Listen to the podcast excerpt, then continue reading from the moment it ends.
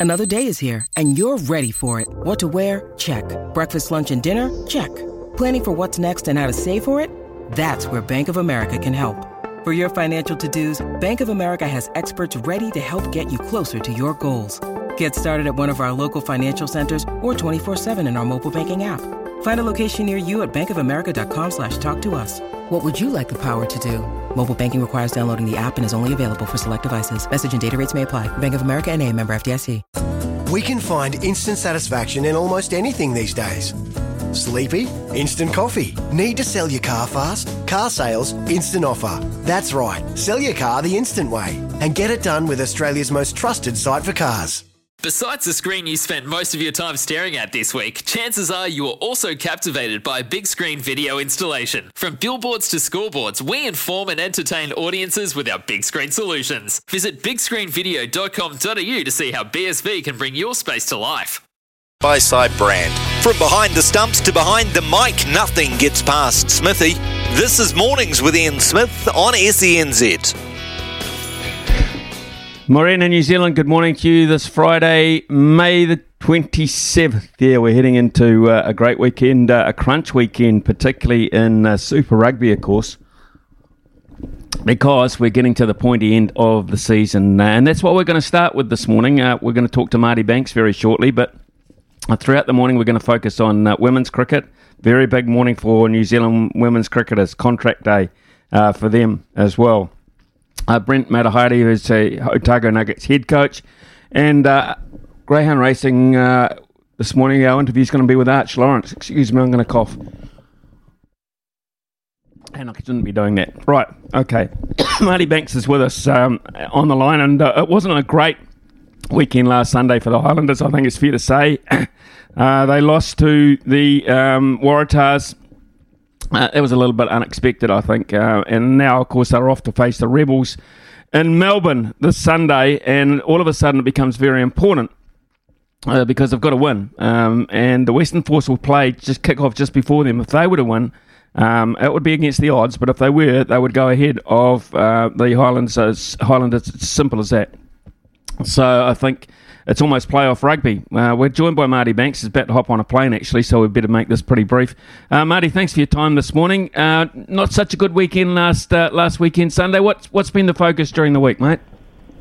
Yeah, uh, good morning, Smithy and, and listeners. Um, I've actually just put the whole uh, plane on hold just for, I know Smithy's on the line, so um, it's nice of them to five minutes, uh, put it at for five minutes. But um, yeah, it wasn't pretty last week, mate. We're well aware of that, and um, the whole week we sort of sort of reviewed um, the fact that we didn't go that well. Um, we just physically we weren't there. Um, we started well. The boys um, strung 15 phases to get at the start of the game and scored a really good try, but from that point on, um, we sort of just switched off. Um, the Waratahs came out and dominated us physically for the rest of that game, and obviously we got that red card for 20 minutes there, which didn't help. But you know, I think for most parts of that game we were outplayed. Um, mainly due to our commitment to um, just winning that physical battle. So that's been a massive work on this week, and we know going over to play the Rebels, um, we sort of disregarded the fact that um, the Hurricanes are playing the Force before us, and we're sort of like you say, we're going and treating this like a playoff game because essentially it is. If um, we go and win it, we're in. Um, it's our destiny in our own hands, sort of set up, but we don't want to sort of leave it up to chance that um, we need the Hurricanes to beat the Force the night before. So, you know, we're going over there to um, really rip in and um, we had a of a reality, uh, reality check um, when we came into training and had a bit of an honest session with each other and um, sort of we know where we need to get to and we know last week wasn't good enough so we're um, definitely striving to be a lot better than that. When you look at physicality, Marty, I've often been fascinated by this. Does that mean uh, Brownie and those guys just make you hit tackle bags and things uh, and just remind you about physicality, or, or is it more a mental approach at this stage of the season? Yeah, no, we didn't. We didn't bash each other up. I think it was, um, yeah, like you said, the mental side of it. Um, we're probably just slightly off mentally, um, and all it takes at this level is that five percent off. And um, the Waratahs were obviously going really well, so they got their tail up and, and got stuck into us. So when you're slightly off, um, doesn't take much to, to have sort of two or three tries put up the backside, and um, you're under the pump then. So yeah, it definitely wasn't a beat us up session um, this week. It was more just trying to get the headspace right and, and make sure that we're um, tuned into what we need to do um, from kick-off on Sunday. Uh, so Sam's gone. Sam Gilbert's gone for the remainder of the season. I think that was pretty obvious uh, as he was trudging off uh, the stadium that that was going to happen, uh, and uh, that leaves it up to yourself uh, and and Mitch Hunt, I think, to be the pivots for the remainder of the season. so you must be looking forward to that that opportunity, mate. You've been around a long, long time, but playoff type rugby is what what it's all about, isn't it? Yeah, I think it's um, obviously Sammy took it pretty hard. He's, he's actually a really good guy and. Um, you know, he's devastated when he came off. I sit beside him on the bench, and um, you know, he's pretty remorseful for what he did. It's sort of out of nature um, for him. So, you know, he's, he's done it pretty tough this week um, for the boys that got around him and made sure he's all good. And um, I'm sure Sammy will learn from it. But um, yeah, I think it's pretty exciting. Um, you know, it is like you say that playoff sort of type of footy now. So. Um, it's sort of you win and you stay in, um, you lose, you're gone pretty much. So nothing that, that's the exciting part about footy. You know, um, every week you got to be on on edge and operating at 100%. So I've got a great bunch of boys around me, um, a great nine that's world class that will take a lot of pressure off me too. So I think it's just vital that I just do my role and, and don't try and do too much more than that. And um, you know, I think when we get our game going, it's in a good place and when we're shifting the ball and, and moving the teams around the park, um, we look really good doing it. So we just got to stick to that and just play Highlanders footy and, and not get uh, too strung down with the fact that um, you know there is a bit of pressure in terms of results uh, from this point on. Relatively uh, new uh, centre pairing because of uh, availability of players, etc. And, and, we do get a lot of chopping and changing throughout a, a, super season, of course. Tell us a wee bit about the combination just outside you, the Thomas Umaga Jensen Josh Timu combination. Yeah, it's, uh, it's good to have someone like Thomas outside you. He's a big boy. Um, had him running at me most of the year when I was holding the tackle bag, so it's nice to have him um, outside me to give the ball to. And um, Josh Timu, mate, he's a, he's a skillful young player. He's uh, elusive, um, comes from a good uh, good family line, and um, you know he's just an athlete. Like he's got a work rate of an absolute horse, and um, you know he just goes all day. And then Thomas complements um, JT by just his strength and the lines he runs. And, you know, Thomas is really growing into his position. He's still young, um, got a lot to learn, but, you know, he's an exciting talent to, to have in the, in the Highlanders setup. So, yeah, the two boys, I've, they would have played a bit of rugby together through the years too. So, um, you know, they're, they're a great bunch of bunch to have outside me, and um, we've got a couple of good outside backs too that um, hopefully we can get the ball to as well. As you sit at 10 or uh, stand at 10, and you look at the guys inside you. Okay, Aaron Smith is a given. We know all about Aaron Smith. Um, perhaps the great, the greatest nine in the uh, in the world, if not the, the greatest, certainly in the top two uh, in the world at the moment. Then you get a young guy like a Folau Fakatava who's just starting out. Um, tell, tell us a wee bit about the difference between them. Yeah, I guess Nuggy, you know, like you can pretty much close your eyes and he just takes control of the ship and um, you know sort of what you're going to get. He's just so detailed. He's so accurate in everything he does, and you know everything he does is for the team. And he's, uh, you know, you can sort of take your hands off the steering wheel a bit with um, with Nuggy, and, and then you look at Lau, and he's just such a raw talent. Mate. He's at training. He's putting people on islands and leaving them for dead um, around the ruck, and you know he's just so elusive and strong as anything. Like he's probably one of the stronger nines I've played, and obviously he's not very tall, but you know, comes flying out of the line to put hits on props, and you know, his mindset is just to really, you know, go at everything and 100%. And so they're uh, obviously two different nines, but I think Folau's learning a lot of Aaron um, around game management and just how to manage the manage the team as well. So you know, Folau's got that X factor that a heap of players have got, and uh, you know, we sort of want to just let him do his thing. So when he comes on, he's sort of he's got to let him take the reins a little bit, and when he sees opportunity, he's just had his, had his crack. But uh, you know, so I think Aaron and, and are sort of a good one-two punch. Um, Nuggy sets the game up, and then Lau comes on and, and does his thing. So I think over the time, the more Lau um, sits alongside Nuggy, I think he'll just turn into a world-class nine as well. Daniel Lienert-Brown, 100th, uh, 100th appearance uh, this weekend, becoming the ninth player to do it for the franchise. Very special. Yeah, and he's uh, he's a great man too. He's uh, I've known him for years, so it's pretty cool. He obviously played his hundred games the other week for Super Rugby, but um, I noticed hundred games for the Highlanders means a lot to him, and he's just walking over now to, to go to the toilet, I think. So um, better not talk too much about him. He might get a big hit, but you know the boys love him, and he's actually playing some unbelievable footy this year. And um, you know he's getting stuck into his carry, stuck into his D. As a prop, loves the scrummaging. So you know he's uh, he's a real important cog to our team. So it's awesome to see DLB going really well. And um, obviously 100 games, it's, it's not easy to achieve. Uh, I'm still chipping away down near 50, so got a long way to go and a few more grey years, I think. So, um, but you know, I'm stoked for DLB. He's uh, just a great person. I think uh, deserves everything he gets tomorrow night. Where are we? Uh, where are we at with Shannon Shannon Frizzell? Um, to the best of my knowledge, I think he is playing some club footy this weekend. Obviously, he's been away for quite a few weeks with with his injury, so um, yeah, as far as, not, as far as I'm aware, he's playing some club footy this weekend, and then all going well, he'll be available next week. But obviously, I'm not the coach, so I did not speak out of turn too much. But I think that's the plan. How much uh, work have you been able to do on uh, the Rebels for this weekend uh, in terms of your strategies, your kicking strategies, etc.? Um, what what uh, kind of background work have you been able to do? Be- bearing in mind, there's probably quite a lot of footage of them available at this stage of the competition. Yeah, I think nothing really changes. I think from team to team, we've, we've got our plans, and I think we've just got to stick to them and, and nail them to the best of our ability. And um, I think, yeah, like the key one for this week we talked about earlier was just that mental space and just making sure we're mentally there um, to physically win the uh, to win the physical battle. Sorry, and um, I think the rest takes care of itself after that. I think you know we're, we're smart enough to manage the game coming out of our half, and we're just got to do it more efficiently. So um, we can get our big boys into the game um, inside the Rebels half so we can play some attacking footy. Um, and I think that's just the key. I think obviously we can preview the Rebels and, and identify a few things, but um, our kicking plans are pretty similar most weeks and obviously change a little bit team to team, but it's, as such it's uh, pretty straightforward sort of stuff and then saving our energy a bit to, to get our big boys into the game.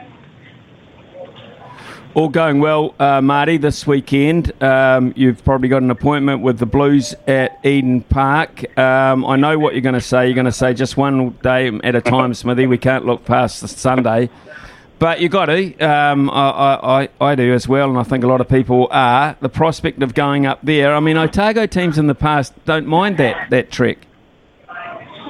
Yeah, oh, I guess obviously the Blues them at the top, aren't they? And I would give you the cliche answer there, mate, like uh, like I should. But you know, obviously, if it happens, it happens. But yeah, like it's obviously the Garden of Eden, um, home of rugby as such in, in New Zealand. So if we end up getting to play the, the quarter final up there, that'd be pretty exciting. So, but like you say, one game at a time, mate. So hopefully get rid of Sunday and, and uh, put in a good performance there, and that gives us the opportunity to go up. But definitely not getting ahead of ourselves. We haven't sort of looked too far forward um, just sort of focusing on this, this Rebels game and making sure we nail that. I think uh, it's vital, and that'll set us up well if we do progress.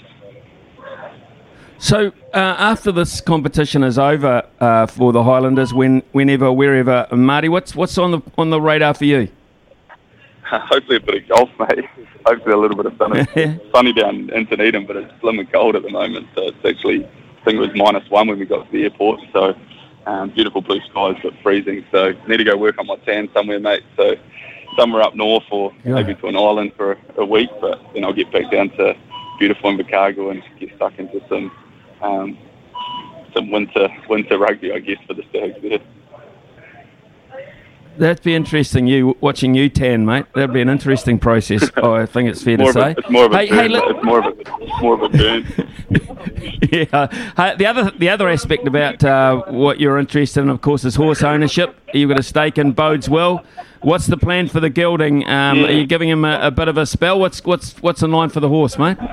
Yeah, Bodes is uh, he's been a tricky customer. He, uh, he's had a bit of trouble with his hooves. Um, he sort of came back from the New Zealand Cup uh, last year and was sort of rearing to go, and we were pumped up to into the Sydney Cup, and he came out and didn't perform that well at all. He sort of had a few average runs, and we couldn't really work out why. And it turned out he's got some problems with his hooves, so um, we've sent him out to get fixed, and he's come back and still not quite right, so he's gone back out. So I think uh, we had a dream run there with, with no sort of time off for him other than planned time off, and now we're sort of experiencing the, the vet bills and all the rest of it. But he'll be back. I think he's he's ready to go. He just needs to sort his feet out, and, and then we'll uh, target something. Hopefully, another New Zealand Cup uh, run would be nice.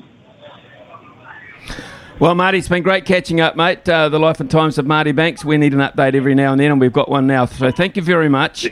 Uh, travel safely, travel safely to Melbourne. Beat those rebels, beat those rebels, and uh, then we can look forward to some real playoff footy, mate. All the best. Travel well. Yeah.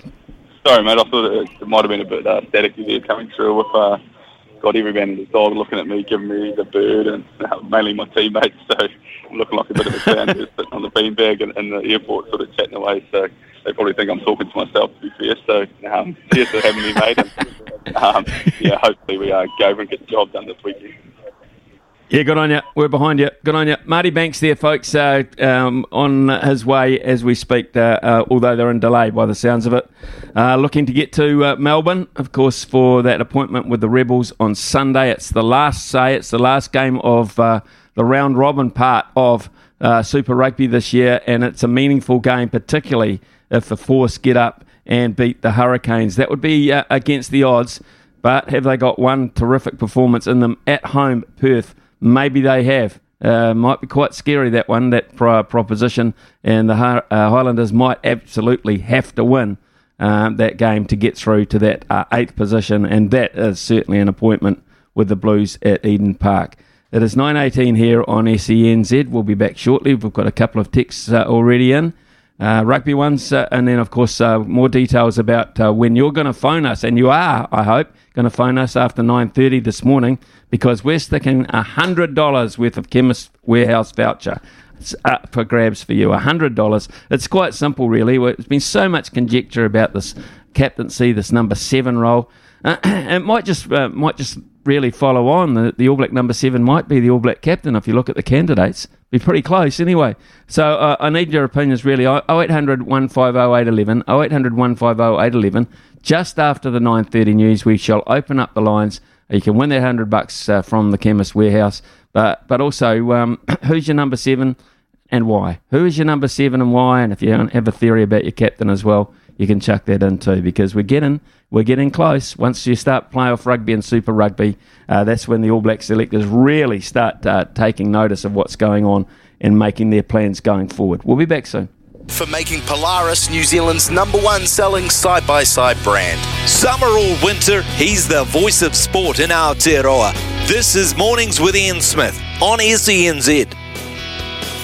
A couple of uh, texts have come in early this morning. Uh, Smithy, what's outrageous about DLB, which is Daniel uh, Lienert-Brown, of course, playing his 100th Super game for the Landers? Uh, he's playing the best rugby of his career, but he doesn't have a contract for next year. I can see the Crusaders or the Blues offering him a deal, even as a bench player. Offers a lot of experience and skill. No doubt about that. Actually, a very fine footballer, Daniel Lienert-Brown. You don't get to play 100 games of Super Rugby if you're a mug, do you? He is a terrific footballer.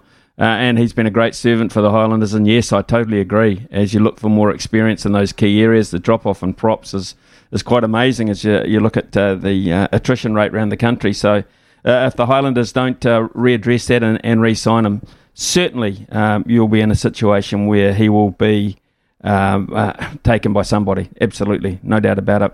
Uh, Tony's come in with um, some sad news today, and it is the fiery flanker Red Conway passed away yesterday, aged 87. Uh, he made the ultimate sacrifice of lopping off a finger to make the All Black touring squad to South Africa in 1960. He played three tests on that tour, made the All Blacks again when South Africa came to New Zealand in 65, playing all four tests. Pint sized flanker at 175, my height, and 85 kilos, considerably lighter. Uh, ringing wet. Uh, R.I.P. Red. So uh, I did some a little bit of homework. I'd heard of uh, Red Conway, actually uh, Richard James Conway known as Dick Red Conway. Uh, he debuted for the All Blacks in 59, uh, playing the second touring test against uh, the Lions. The first test had resulted in New Zealand win, but was described as New Zealand's saddest victory by the press due to the Lions outscoring the home team four tries to none, and of course the All Blacks kicking lots of penalties.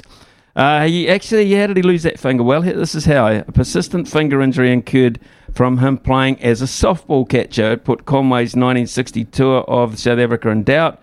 The damage occurred to his third finger on his right hand after it was broken while trying to catch a foul ball. After the break mended, the finger retained a kink, and he was told by a specialist that if he kept playing rugby, the finger would keep breaking. Uh, to keep his spot on the tour, he decided to amputate the finger after the final selection trial. They bred them tough back in those days, didn't they? My goodness me. Uh, so yeah, Red Conway, uh, sad news, uh, passing away yesterday at the age of uh, 87. Uh, we've got uh, some uh, calls coming in. Actually, we might take. Uh, shall we take a call, uh, Joey? Shall we make a corporate decision to take a call? We've got um, uh, Dino, Dean from Dunedin, of course. We've got um, others lighting up the boards as well. But Dean, you, you get first crack this morning. What's on your mind, mate, as we head into the news? Honestly, I, I think the blueprint's there by the Crusaders, and the Blues are following the same blueprint as the All Blacks. Like, why you'd name a team like that when winning's infectious? For me, losing's contagious.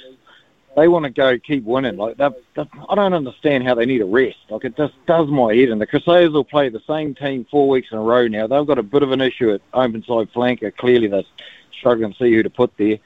But um, He's off in left field. How did Sevu Reece get that cauliflower ear? Put him on the side of the scrum. They've got a heap of wingers. I reckon he'd go great. He's a great defender. But I don't know. And as for the Highlanders, uh, God, do they deserve it to be hand on heart? No.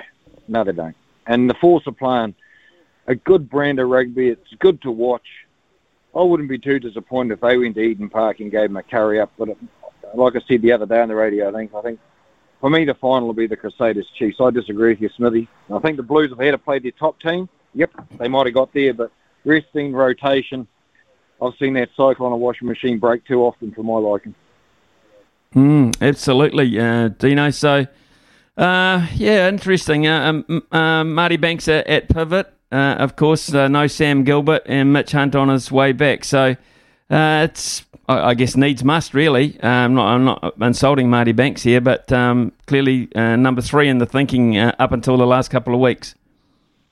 Well, if I was coach, he would have been at ten once Mitch Hunt. I don't know what happened there. Like I thought, Mitch at the start of the year would go close to being possibly a backup All Black ten because he's playing. You know, he's playing rugby, but whether the press got to him and he just couldn't concentrate, I don't know. But Marty for me would have started the last five games, and Gilbert would be at fullback all day. Like that kid will, he will. I believe he'll be an All Black. Gilbert. He's he's tough. He's aggressive, and he's got all the skill set. Like if they're going to spend all that time on Rieko Ioane to try and coach vision, I think it's quite a hard thing to coach vision. I mean, kicking a ball, catching a ball, those sort of things you can coach, but vision, you either got it or you haven't. And he wants to lock it under his wing and under his wing and run. And good on him for that. But yeah, Gilbert, he should have been at fullback for me, and he gets a five week stand down for something that was a bit dumb, but good on Hooper. He would have been in his ear. He knows how good he is. That's why he wound him up. I guarantee it. That's that's how good Hooper is. Get in his ear, and the young kid, he won't do that again. He'll learn from it. Good on him. But five weeks, I would have given him one week and let him play the finals and see how good he is. If the Highlanders are good enough to make it, with him at 15 and Marty at 10, I think they could have. But the selection's all through all year just defied logic to me. Like you got Ethan de Groot, a prop. You play the Crusaders, you put him in the reserve. Surely he wants to have a go at incumbent All Blacks. Like I don't get it. Like I just don't understand what they're thinking. Maybe it's just those Stags and not Otago players. I think that's why I hate them. and the real truth comes through, Dino. Thank you very much for your call, mate. Um, you've kicked off our phone lines this morning. Uh, you're in the draw uh, for the Chemist Warehouse voucher for $100, uh, and that uh, includes everyone now. So uh, get on the phone, uh, 0800 150 811. My real subject today is number seven. Um, number seven for the All Blacks. Who is your number seven and why? justify why you'd have him at seven, at, um, and we'll, we'll assess those calls and dish out some product at the end of it. It's time for the news, though. It is Ottawa time. Talkback Time with Smithy. Brought to you by Chemist Warehouse. Great savings every day. Call now for a chance to win today's $50 Chemist Warehouse voucher. 0800 150 811. Today's voucher is actually $100. $100. It's 9.33 here on SENZ. And we've got Bruce on the line from Christchurch. Good morning to you, Bruce. Uh, what is on your mind today? Two points. Um, I was quite um, sad to hear about Amy Satterthwaite uh, not being put in the main squad and, and, and naming her retirement. She's had an amazing uh, tenure and career and so on, but but the hard facts is she had a very disappointing World Cup this year, she did not feature uh, in the top 15, I believe, batting or bowling stats. Um, and when she did perform against India, I think she had a 75 and 40 odd against Australia. Her run rate was actually really slow for her. Um, and, and the team, unfortunately, didn't kick on, and, and that was one of the underlying possible reasons um, where she has normally performed. But she, I believe, she will still play again. This will probably make her more determined if she's keen to. But yeah, well, number- uh, I was just going to say, Bruce, she does say uh, that's it for her. Um, and, you know, uh, uh quite often, and it seems they're pretty resolute about her not being part of it. So um, uh, she's going to play domestic cricket for Canterbury. Of course, if she has a vintage season for Canterbury, they might rethink it.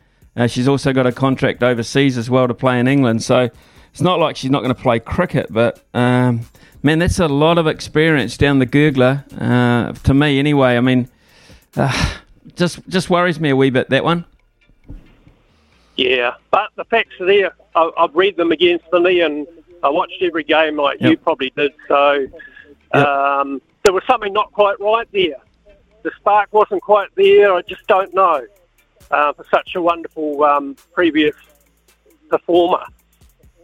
Um, okay. Cool. You, okay, you're number seven, sir. Um, yep. There's such a thing as um, what's the word? A second go, redemption. Um, uh, put things right again.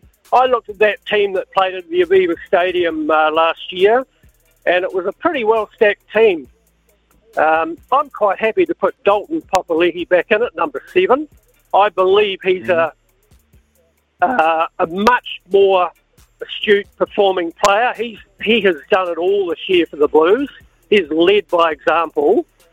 He is quite a strong, fit unit, and he will be up for it, I believe, at a packed Eden Park, not not a not an end of year um, sort of uh, team squad that were probably tired and facing a, a, rampant Irish crowd out for blood. So I, am quite happy to put him there, and we'll have as long as Whitelock is the captain, um, Savea will be there, and I'd like to have Ethan Blackadder again as well. So Ardie at eight, Ethan on the side. They're all performing outstandingly well. Okay, Bruce, thank you very much for your call. Um, you're in the draw, absolutely. John from uh, Auckland. Good morning, John. Yeah, uh, Bruce made some good points there. I, I totally mm. totally agree. I think um, Papali'i has deserved uh, his start for the number seven jersey in the All Blacks team. I think um, Sam Cane's been injured for a little too long. I mean, he's more than capable of leading this All Blacks team, but I think I heard you yesterday say that Ardie Savea should be captain, and I totally agree with you. If you want one person to lead um, that port pack, it's Ardie Savea. And then you look at Dalton Papali'i, he's like a um, a loose forward from South Africa, mate. He's about 115 kg, six foot six. So you know you want an open side that's big, industrious like himself. Um, also, just, just going back on this this Blues team, the second string Blues team. If you actually look at that team, there's a lot of under twenty All Blacks in that team, and that that second string team is just as strong as some of those Super Rugby teams going around. So I don't think it's going to be an easy easy win for the Waratahs, mate. There's still Romano who's leading that team. You got Nepo Laulala there, and um, lastly on on the Canes, because these are the only games that concern me at the moment. Um, I think this is probably this could define their season only because they could lose to the Western Force.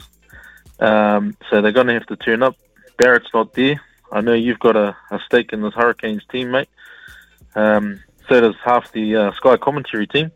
But um, yeah, I'm, I'm, I'm, not too I'm not too sure if they can beat the Force, mate. I really, I'm, I'm just looking here, going, man, the Force have nothing to lose. So yeah, that's my five cents. Okay. Cheers, Smitty. Good on you, John. I appreciate your call this morning. You're in the draw, of course. Uh, yeah, well, well, like the, I like the Hurricanes. Nisbo likes the Hurricanes. I, you know, there's no doubt about that. Yeah. Um, Richie from Upper Hutt probably likes the Hurricanes as well. Richie, good morning to you. Yeah, unfortunately, Smitty, I have to follow them. Lead, and all that. Um, I just want the White Ferns. So I've seen the list come out. Yeah. Um, yeah, they've clearly put the um, broom and sort of swept aside a lot of the older players.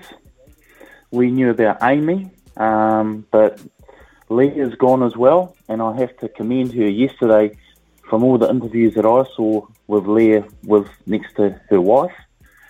She was it was all about Amy, but yeah, Lea would have known as well that she wasn't getting a contract.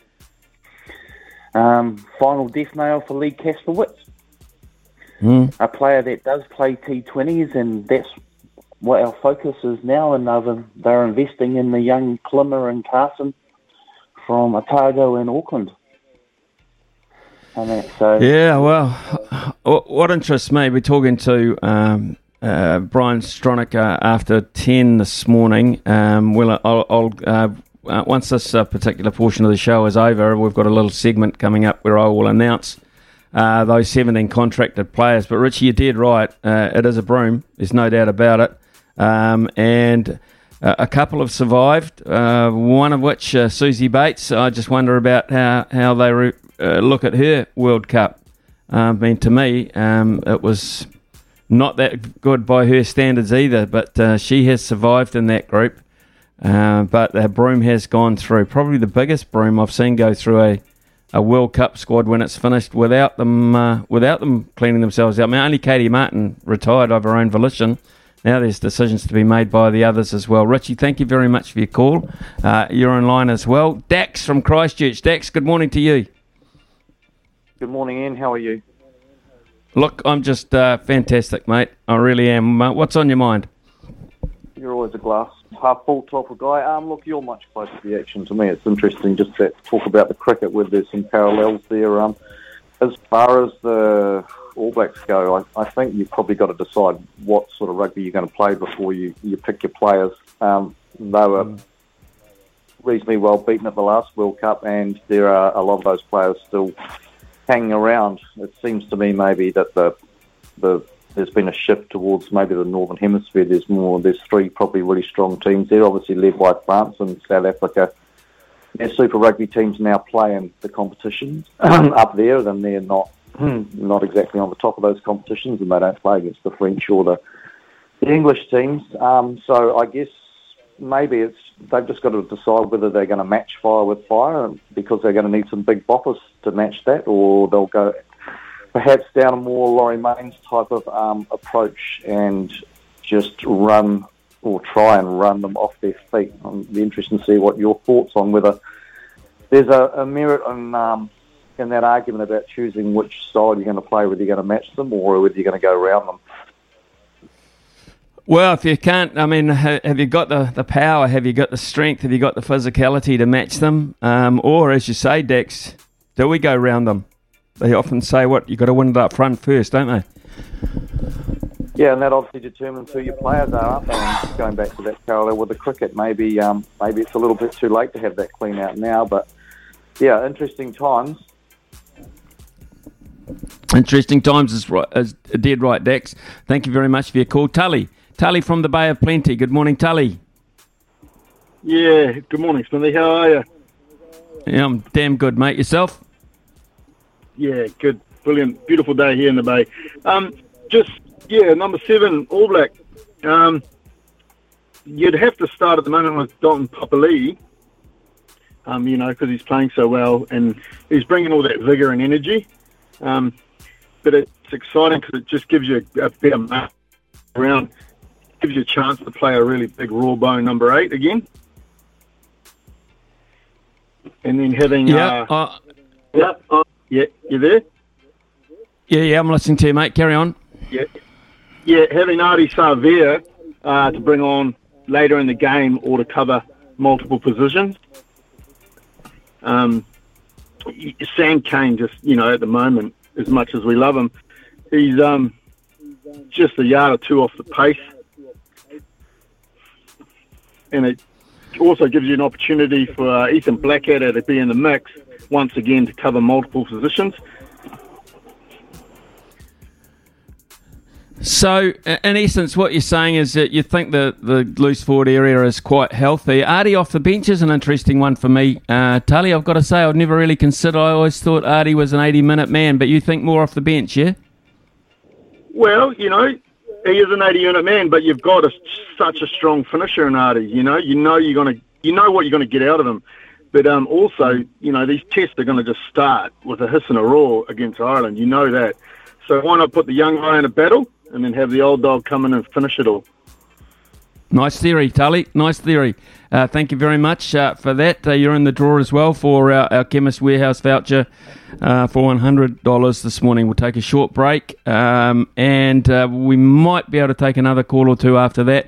Um, if not, um, thank you for your participation this morning uh, to everybody. 9.44 here on SENZ. Thank you, New Zealand, for making Polaris New Zealand's number one selling side by side brand. Summer or winter, he's the voice of sport in Aotearoa. This is Mornings with Ian Smith on SENZ. And it is uh, coming up to 9.50 here on SENZ. And uh, just uh, about uh, 40 minutes ago, New Zealand Cricket released the six, uh, well, the 17 strong list of uh, those offered annual white fern contracts for 2022 2023. Now, women's cricket, of course, has gained a higher profile because of that ultra successful uh, World Cup that was held there, but it wasn't for us. So you would be expecting there might be some casualties, and boy, there have been. Uh, there are six new players who have received contracts this time around. They are the Auckland Hearts trio Fran Jonas, Molly Penfold, and Izzy Gaze. Uh, off spinners uh, Nancy Patel from the Northern Brave and Eden Carson from Otago Sparks, and Wellington Blaze batter Georgia Plimmer. Now, these uh, are the six new names who have been given contracts. Those to go. Well, listen to this list. Amy Satterthwaite, we knew about. Lea Tahuhu, opening bowler for such a long time uh, for New Zealand over a long, long period of time. Frankie Mackay has gone. What a very good World Cup she had. She got better and better and became more instrumental in what we were trying to do there. Uh, Wellington Blaze duo Leigh Kasperek, Tamsin Newton, they've gone, and of course Katie Martin uh, went of her own volition when she retired uh, just a short time ago. So uh, the full squad of players who have been given contracts uh, reads like the Suzie Bates, Eden Carson, Sophie Devine, Lauren Down, Izzy Gaze, Maddie Green, Brooke Halliday, Hayley Jensen, Fran Jonas, Jess Kerr, Melie Kerr, Rosemary Mair, Jess McFadyen, Nancy Patel, Molly Penfold, Georgia Plimmer, and Hannah Rowe. Uh, they are the names of uh, those girls who have got surety going forward in terms of their uh, cricket careers. Not quite uh, sure what the value of the contracts are. Um, we ha- have, uh, I can tell you, we had a chat earlier with uh, Brian Stronach. He wasn't available to come um, uh, after 10 o'clock, so uh, we pre-recorded at about 8.30. We were privy to this team. He, he, gave it to us so we could get the meat and drink of the conversation underway. Um, but uh, now that it's been officially announced, we'll play that interview just after 10 o'clock. There has been, uh, I would imagine, uh, quite a lot of reaction to that. So, uh, a lot of disappointed people over the last four or five days. Uh, to me, it seems uh, the four main ones who. Um, who were losing contracts there. I mean, Amy Satterthwaite, clearly she was surprised by the whole deal. she said so in any number of press conferences she's had. Lea Tahuhu, we didn't uh, know at that point that uh, while she was standing alongside her wife, uh, that she also got the chop. Frankie Mackay, um, obviously very disappointing. Uh, Wellington Blaze duo uh, Leigh Kasperek's an interesting one. Didn't even get a chance in the World Cup. Was left out of that for um, unknown reasons, etc. And uh, Tamsin Newton, who uh, was not a factor in the World Cup as well. So a big, a big clean out there going forward. Brian Stronach will tell us why after 10 o'clock. We'll have a multi before that, though. It is uh, 9.58 and uh, time for the multi for the weekend. Uh, just a review of yesterday's one. Yes, Storm uh, minus 11.5. That's a, a winner at $1.90. The Celtics did beat the Heat at a buck 67. Uh, John Isner has not played Morales as yet. That sits there waiting at $1.45. That could still come in at $4.60. This weekend's one is quite simple. The Warriors, yes, faith, faith in. The Warriors to beat the Knights, $1.76. The Golden State Warriors uh, to beat the Dallas Mavericks today to wrap that series up, I believe, $1.32. Liverpool to beat Real Madrid in the big one, the Champions League final. Liverpool to beat Real Madrid, $1.91 and the Broncos to beat the Titans in the NRL. The Broncos are on a heater, $1.45. So that's $6.43 for the weekend multi. $6.43 for the weekend multi. Uh, we have got, as I said, Brian Stronach, uh, who is in charge of high performance at New Zealand Cricket. Uh, to talk about that uh, squad that I just named before. They announced it just uh, around nine o'clock this morning. Uh, later in the morning, we'll be talking to Brent uh, Matehaere, who is, of course, the coach of the our Otago Nuggets. Arch Lawrence uh, is uh, a greyhound racing trainer. Arch is the, regarded as the king of stayers, the king of stayers. He trains them to go a long way. It's not just sprinters. And, and Michael Guerin, of course, Mick Guerin uh, at 11.45 this morning in his usual slot. Been uh, an interesting morning already and it's uh, going to get even more interesting after the break. They have weeded out, I suppose it's fair to say, and it's probably an insulting way to say it. Thank you, New Zealand, for making Polaris New Zealand's number one selling side by side brand. From behind the stumps to behind the mic, nothing gets past Smithy. This is Mornings with Ian Smith on SENZ. Been a little while since uh, the Women's World Cup and what a successful uh, event that was all round, but perhaps not quite so successful for the host New Zealand who were unable to make the playoffs. So uh, there's been a lot of thinking going on uh, around the White Ferns operation, the camp, the personnel, etc. And uh, this morning, uh, New Zealand Cricket have revealed the contracted players, 17 contracted players going forward for the next 12 months. And to talk about that group, uh, is Brian Stronach, the General Manager of High Performance Cricket New Zealand. Uh, Brian, thank you for your time this morning. Really appreciate it. No worries, matey. Anytime. Not easy, uh, I would imagine. Uh, I'm looking at this list, and we know a, little bit about uh, Amy Satterthwaite. That news came through uh, a little earlier, of course, but also no room for Lea Tahuhu, Frankie Mackay, Leigh Kasperek, uh, Tamsin Newton, and of course Katie Martin is retired. On the surface, that looks like uh, quite a major clean out. Yeah, I mean, as you say, we look back at the results of this team, and it's it's not where New Zealand cricket want it, it's not where the team themselves want it, and it's not where the cricketing public want it. So, as you say, we've been thinking long and hard around it, we feel like we've we've got a lot to the future, and with the exciting thing for us is we've got a whole lot of talent that's starting to come through New Zealand cricket now, and through our domestic programs and pathways, and we need to give that talent some experience and some opportunities to show themselves and grow, and, and take this team to the, where we uh, where everyone wants it to get to for those people uh, listening who don't quite understand the, the contract situation, who makes the decision uh, on the contracts going forward? Uh, we have the selection panel that makes the decision. So, so basically, it's the uh, management and board decide on the direction, and then we have the selection panel that discuss and and work through the playing opportunities that are coming up over the next 12 months and who's going to play, and they, they basically um, dictate who gets the contracts. Are you able to tell us who, who that is at the moment? Yeah, uh, it was the existing selection panel that we had up until this point um, for for White Ferns, which was Bob Carter, Emily Drumm, and Jason Wells.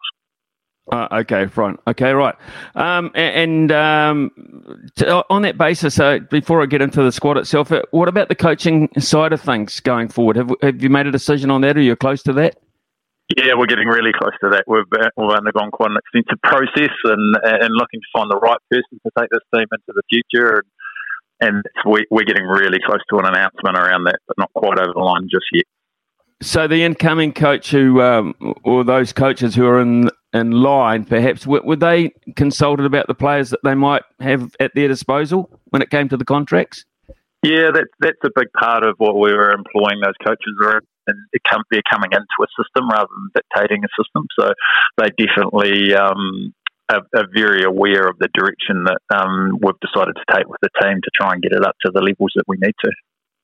Okay, let's uh, look at that direction. Uh, clearly, uh, I, I, put some numbers together. There's a lot of experience amongst uh, four of those players in particular. Katie Martin, of course, uh, retired of her own volition, so can't count that in, in this discussion as such. But uh, that is a, a, lot of experience and a lot of freshness coming into the system if, if you look at it that way. Yeah, it is. Yeah, it is. And, and we feel like, well, looking at the contract list now, we've got a, a, good mix of that experience with some players that have been there for a long time and got a lot of caps under their belt, and um, some players that have been there for a wee while and, and got some experience, and then some fresh new talent that we're bringing through, and we want to give those experiences to. I mean, one of the keys to success for us looking forward is around uh, consistency of selection and, and and giving those players and giving that talent the, the chance to grow and get better and, and get this team where we all want it to be.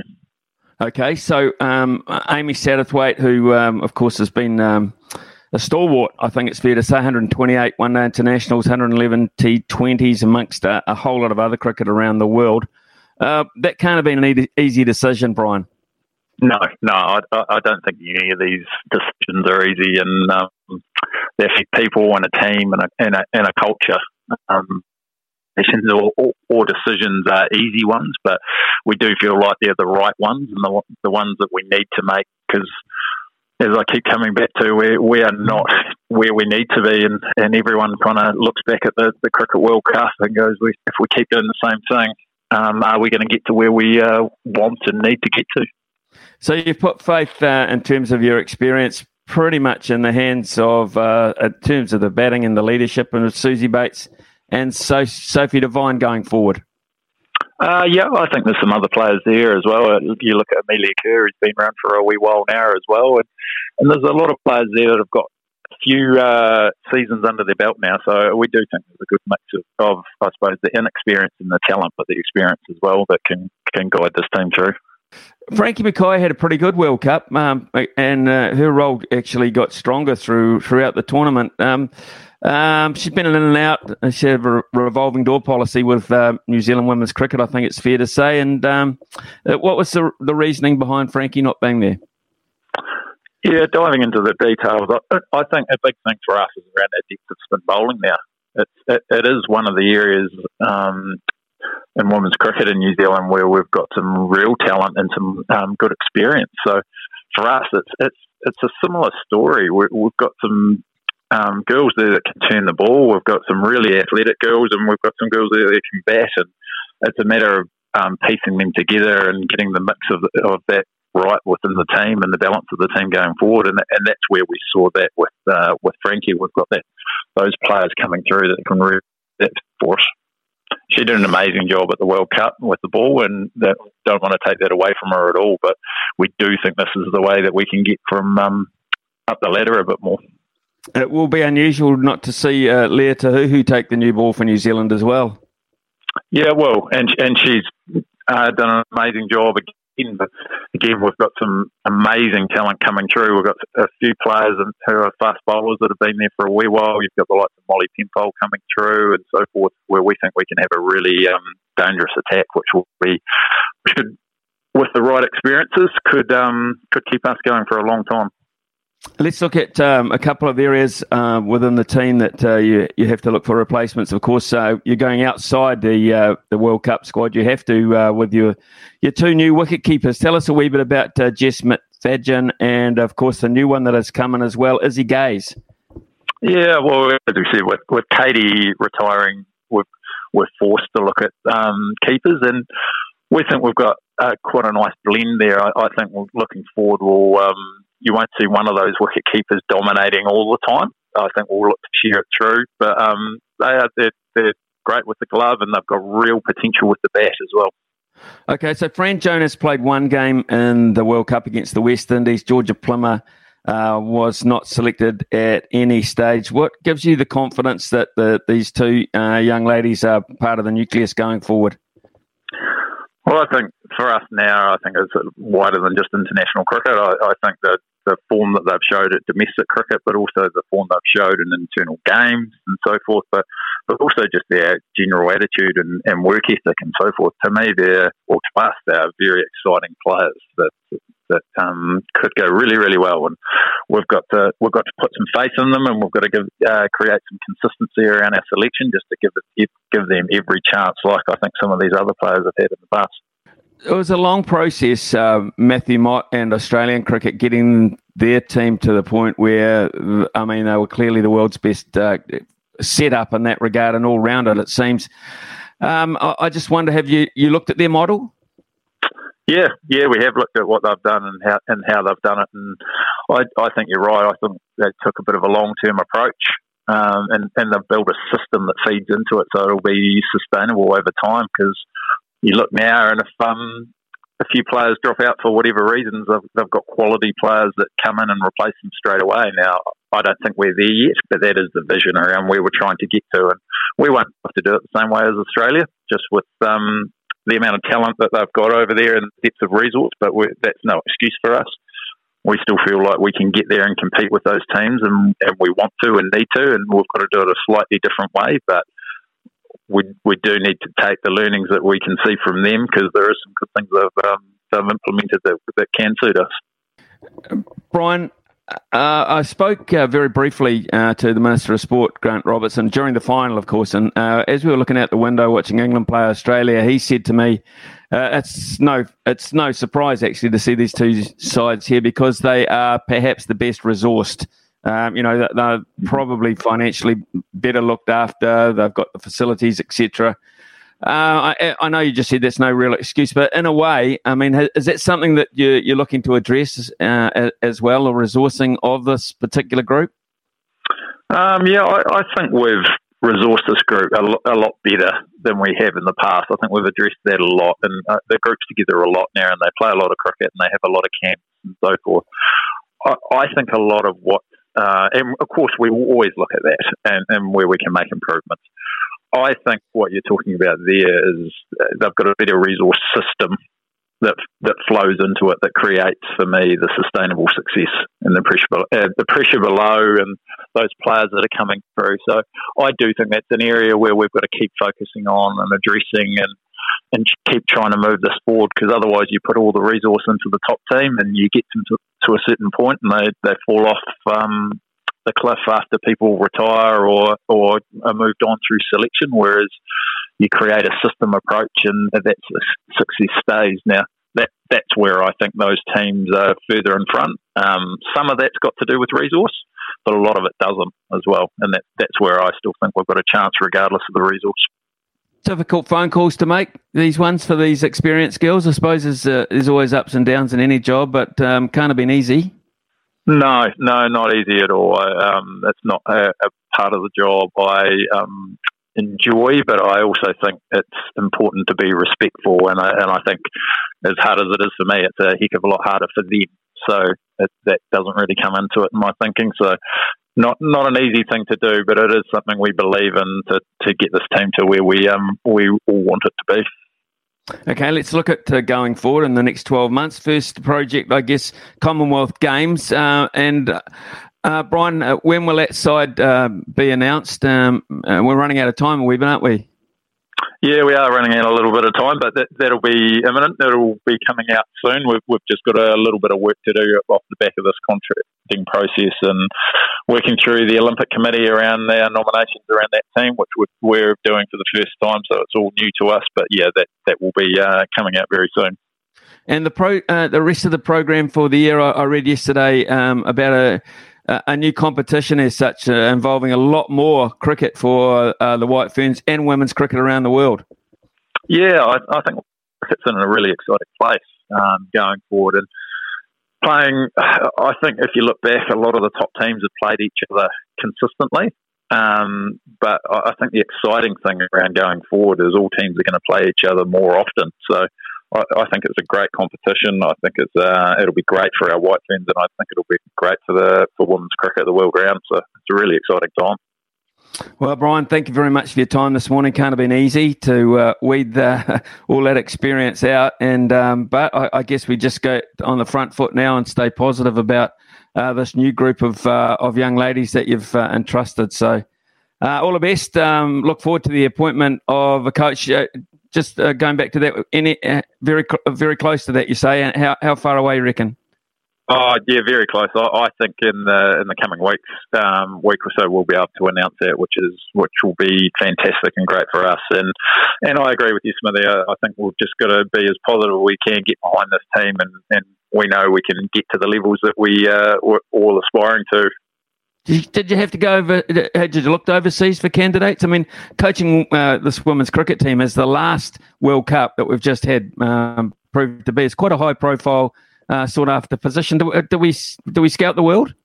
Yeah, definitely. We we always look overseas around these roles, and we want to promote and develop our own coaches as best we can. But when it comes to employing um, for these roles, we take the best coach we can. So it, it's always that mix of looking and trying to develop and um, promote our own coaches from New Zealand. But yeah, we're, we're always uh, looking for the best fit for us.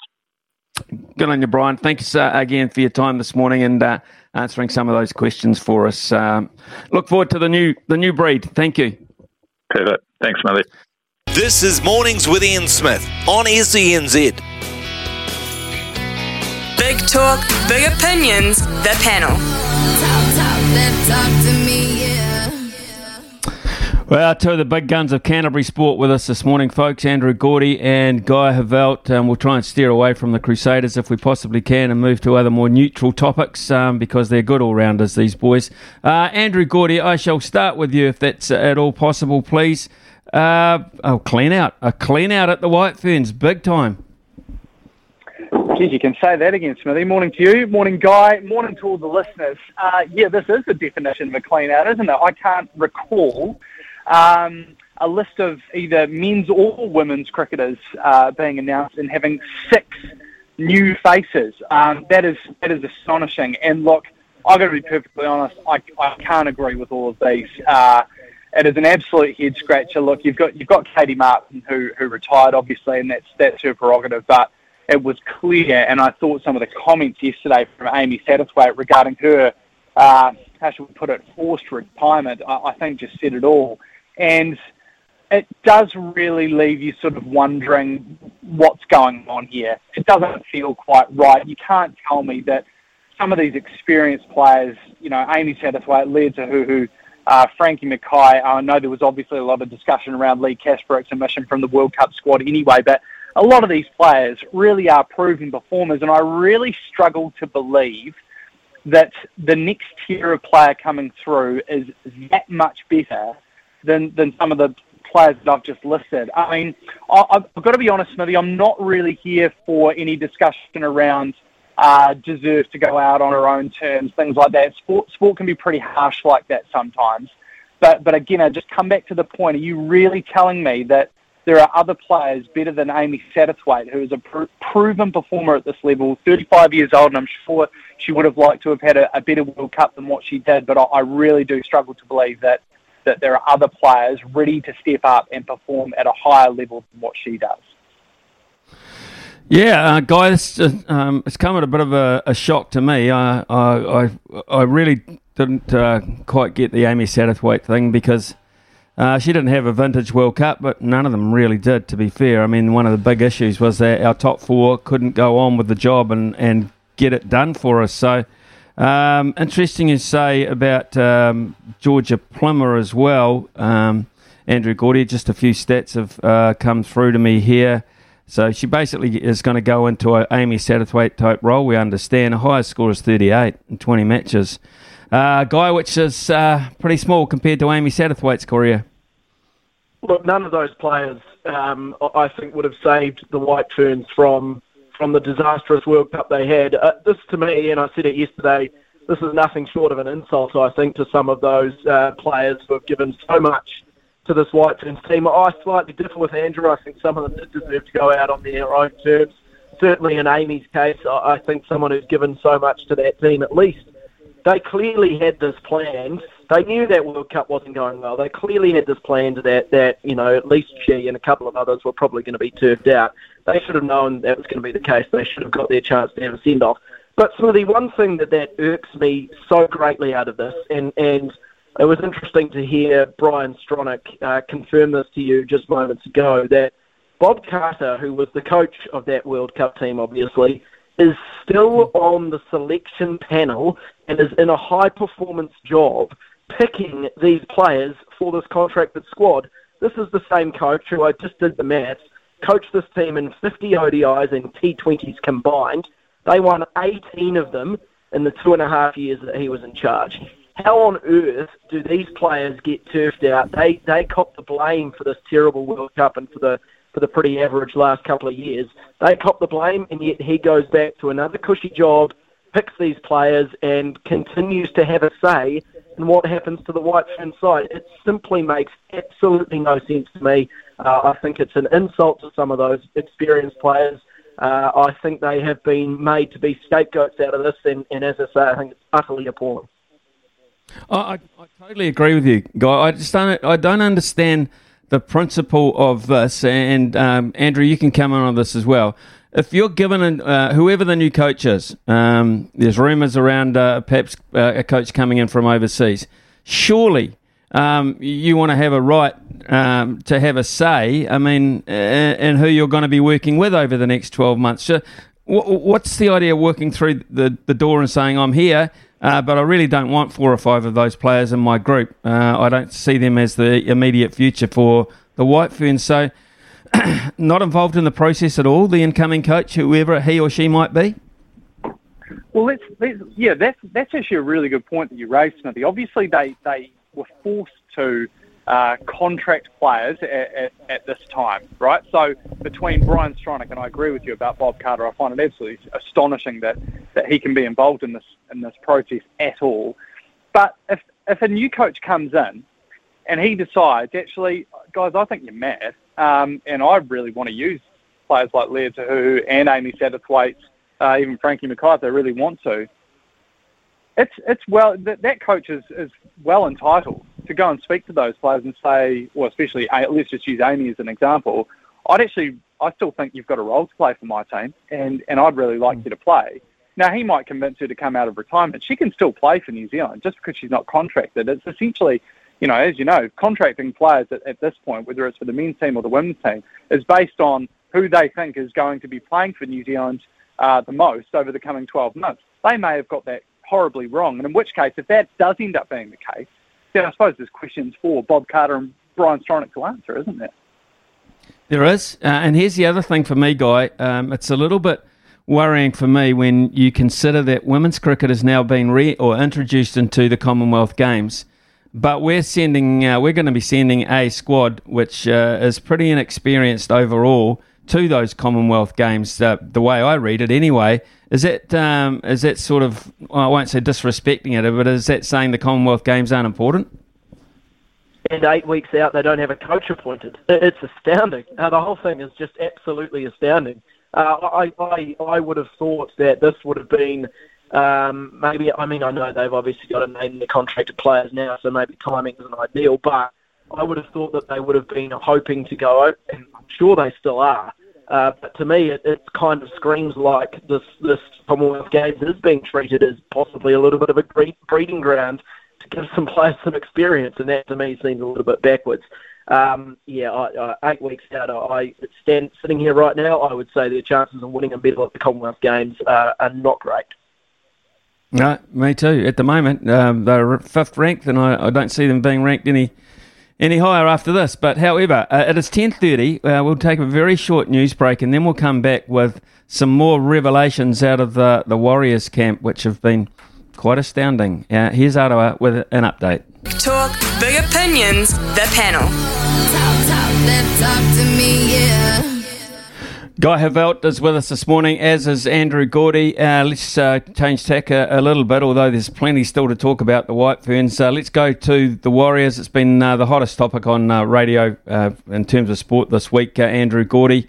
I'm sure on television as well. Are we to seriously believe that Matt Lodge left because he had an argument with Mark Robinson in the lobby of a hotel? Well, I mean, look, it doesn't feel right, does it? It feels like there's more to this. Um, all we can really go on though is what we're being told, and at least we are being told that there was some kind of confrontation in a in a hotel bar, which is extraordinary in itself. And look, I mean, I, I don't know if you listened to that that press conference yesterday or, or watched it, but look, the Warriors have a long and tumultuous history, and there have been some pretty crazy stories out of that club uh, over the years. I cannot recall one as as bizarre and and like I say extraordinary as as this one. And I think the fans really deserve more out of this. And and the big question for me that I think really needs answering is if indeed this this hotel confrontation is what is the root cause of this issue. I think the fans deserve to know what it was about because I think that really does colour your entire view of, of this entire incident. Because if this was Mark Robinson basically having a crack at Matt Lodge over things like attitude and commitment uh, to the club and, and, and that sort of thing, I, I don't really have a problem with that because that's simply an owner who's passionate about the club, uh, putting putting across a message. And, and if and if the player doesn't like that and they're they're essentially considered a bit of a bad egg, then I don't really have too many issues in, in getting that player out of the club. But if this was simply a conversation, uh, a bit of a, a barroom debate that sort of that got out of hand, then that's completely different because then you've got an owner whose involvement is really starting to affect the playing group, it affects the season, it affects the culture, it affects the salary cap for next season, and that's a huge problem going forward. So I think fans deserve to know which one was it because as much as it's Mark Robinson's club, he owns the club at the moment, mm. but it, it's not his club. He's a custodian of this club. The club belongs to the fans, and if he expects those fans to to get on board with him and, in his journey as as the Warriors owner at the moment, then then they deserve to know what what his direct involvement of the day to day running of the club is. Because if his impact and his involvement is seeing key players walk out the door at a crucial time in the season and it affects the salary cap for next season, that that's an enormous problem. We know, and we've heard Cameron George say time and time again, in this competition, in a salary cap competition, you can't afford to pay too much for a player. You can't afford to pay too little for a player either because they'll get pinched and go elsewhere. And I find it baffling that the message out of the club has been that we can cop uh, probably about half a million off our salary cap for next season. That that that doesn't work for the Warriors, and it doesn't work for any club in the NRL. Well, it doesn't work for me either, and it baffles me, uh, Guy Heveldt, that you could have a contract where someone is just able to walk away. I mean, how hard did they try to keep him? Because not only did he walk away from the club in terms of performance, he walked away, as uh, Andrew has pointed out, with a big, fat, healthy check, which not only benefits him, but it takes away from what you're what you're trying to achieve in the coming years. Uh, I just I don't I can't get my head around the fact that he can leave just like that and walk away with such a bonus for great performance as such.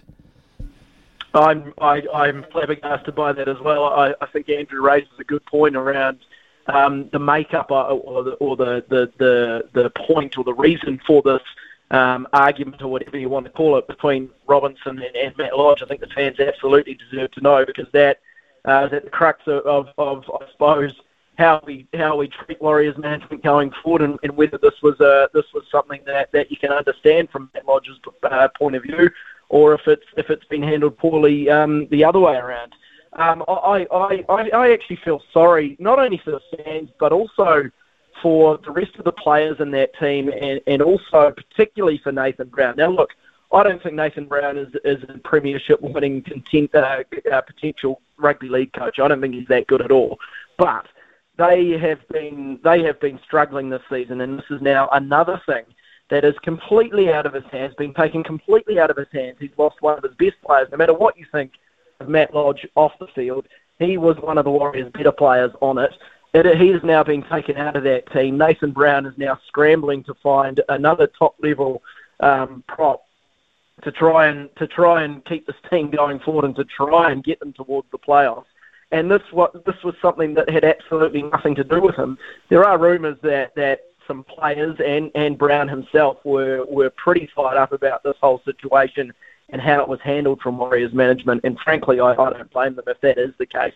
Uh, this leaves them in another massive hole. I feel sorry for the fans who sit there and, and, and Smithy, we've all seen it. that the Warriors fans are the most passionate fans, perhaps outside of, say, English football or, or Spanish football or something like that. but in this part of the world anyway, they are the most passionate fans going around.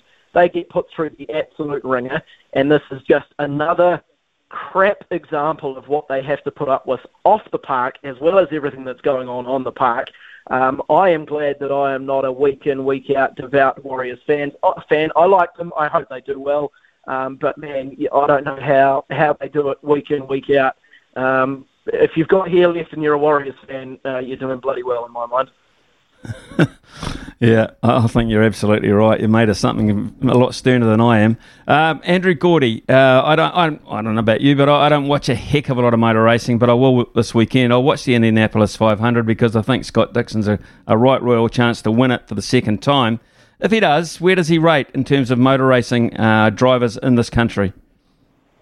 Well, look, I mean, look, let's face it, Smithy. He's already he's already done it once, so it's not like this is sort of a he's not like Rory McIlroy, who's, who's desperately trying to trying to win the Masters to to um, sort out his, his his career kind of thing. Like he's he's already got this um, on his CV, so I don't think he needs necessarily another one to elevate him to greatness or anything like that. But as far as I'm concerned, Scott Dixon's already um, uh, well and truly a, a, a Kiwi motorsporting uh, great, a, a, Kiwi sporting great for, for sure. Um, and look, he's obviously I think the the one thing that's really amazing about Scott Dixon is just his his durability. I suppose he's been doing this for a really long time now, and he's been performing at the highest level uh, in Indy cars. And so, look, it'd be it'd be nice, I suppose, to see him to see him win another one. Is, is it going to really have a major impact for me on his on his legacy? Is it going to change the way I view him?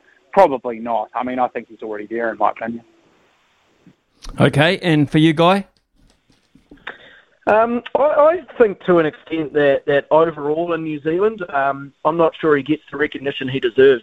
Uh, I think what he's done in, in IndyCar in, in, in his career is, is just outstanding, remarkable, really. And, and if he could win another one of these things, what is it, 14 years, I think, after his first Indy 500 success, um, he would just he would just go up in lights, uh, uh, and you know, in the top echelon of, of our of our motorsport greats, but also our sporting greats, in my opinion. Uh, and also, and I know this probably doesn't come into the conversation, but he is one of the nicest guys going around. Very easy, very approachable, uh, great talker, um, completely understands the relationship between, um, you know, sport people and media and that sort of things.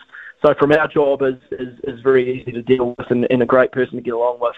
Uh, I, I wish him all the success and, and, you know, he would probably – I think he'd say that he's probably in the twilight of his career. Imagine if he could just take another one of these off, it would be it would be uh, absolutely outstanding to watch. And just as a huge aside, to me, I'm not sure how much time we've got, but no doubt mm. uh, you and Andrew will be in front of the TV this afternoon. Not not watching the Crusaders as such, but uh, Christ College against Christchurch Boys High in the curtain raiser. Oh yeah, I, I, I'm, I'm tossing up a bit. Go on, Gords. Richie, who's asked me to bring this up. Um, and he, he's, he's expecting that I, uh, he, he thinks anyway, that I'm going to offer my support for Christchurch Boys High School in this fixture. Look, as a BDN, I really couldn't care less. And I, and I suppose I'm hoping for a, probably a nil-nil draw would suit me perfectly fine, fellas. So, um, yeah, all the best. I hope you both go terribly.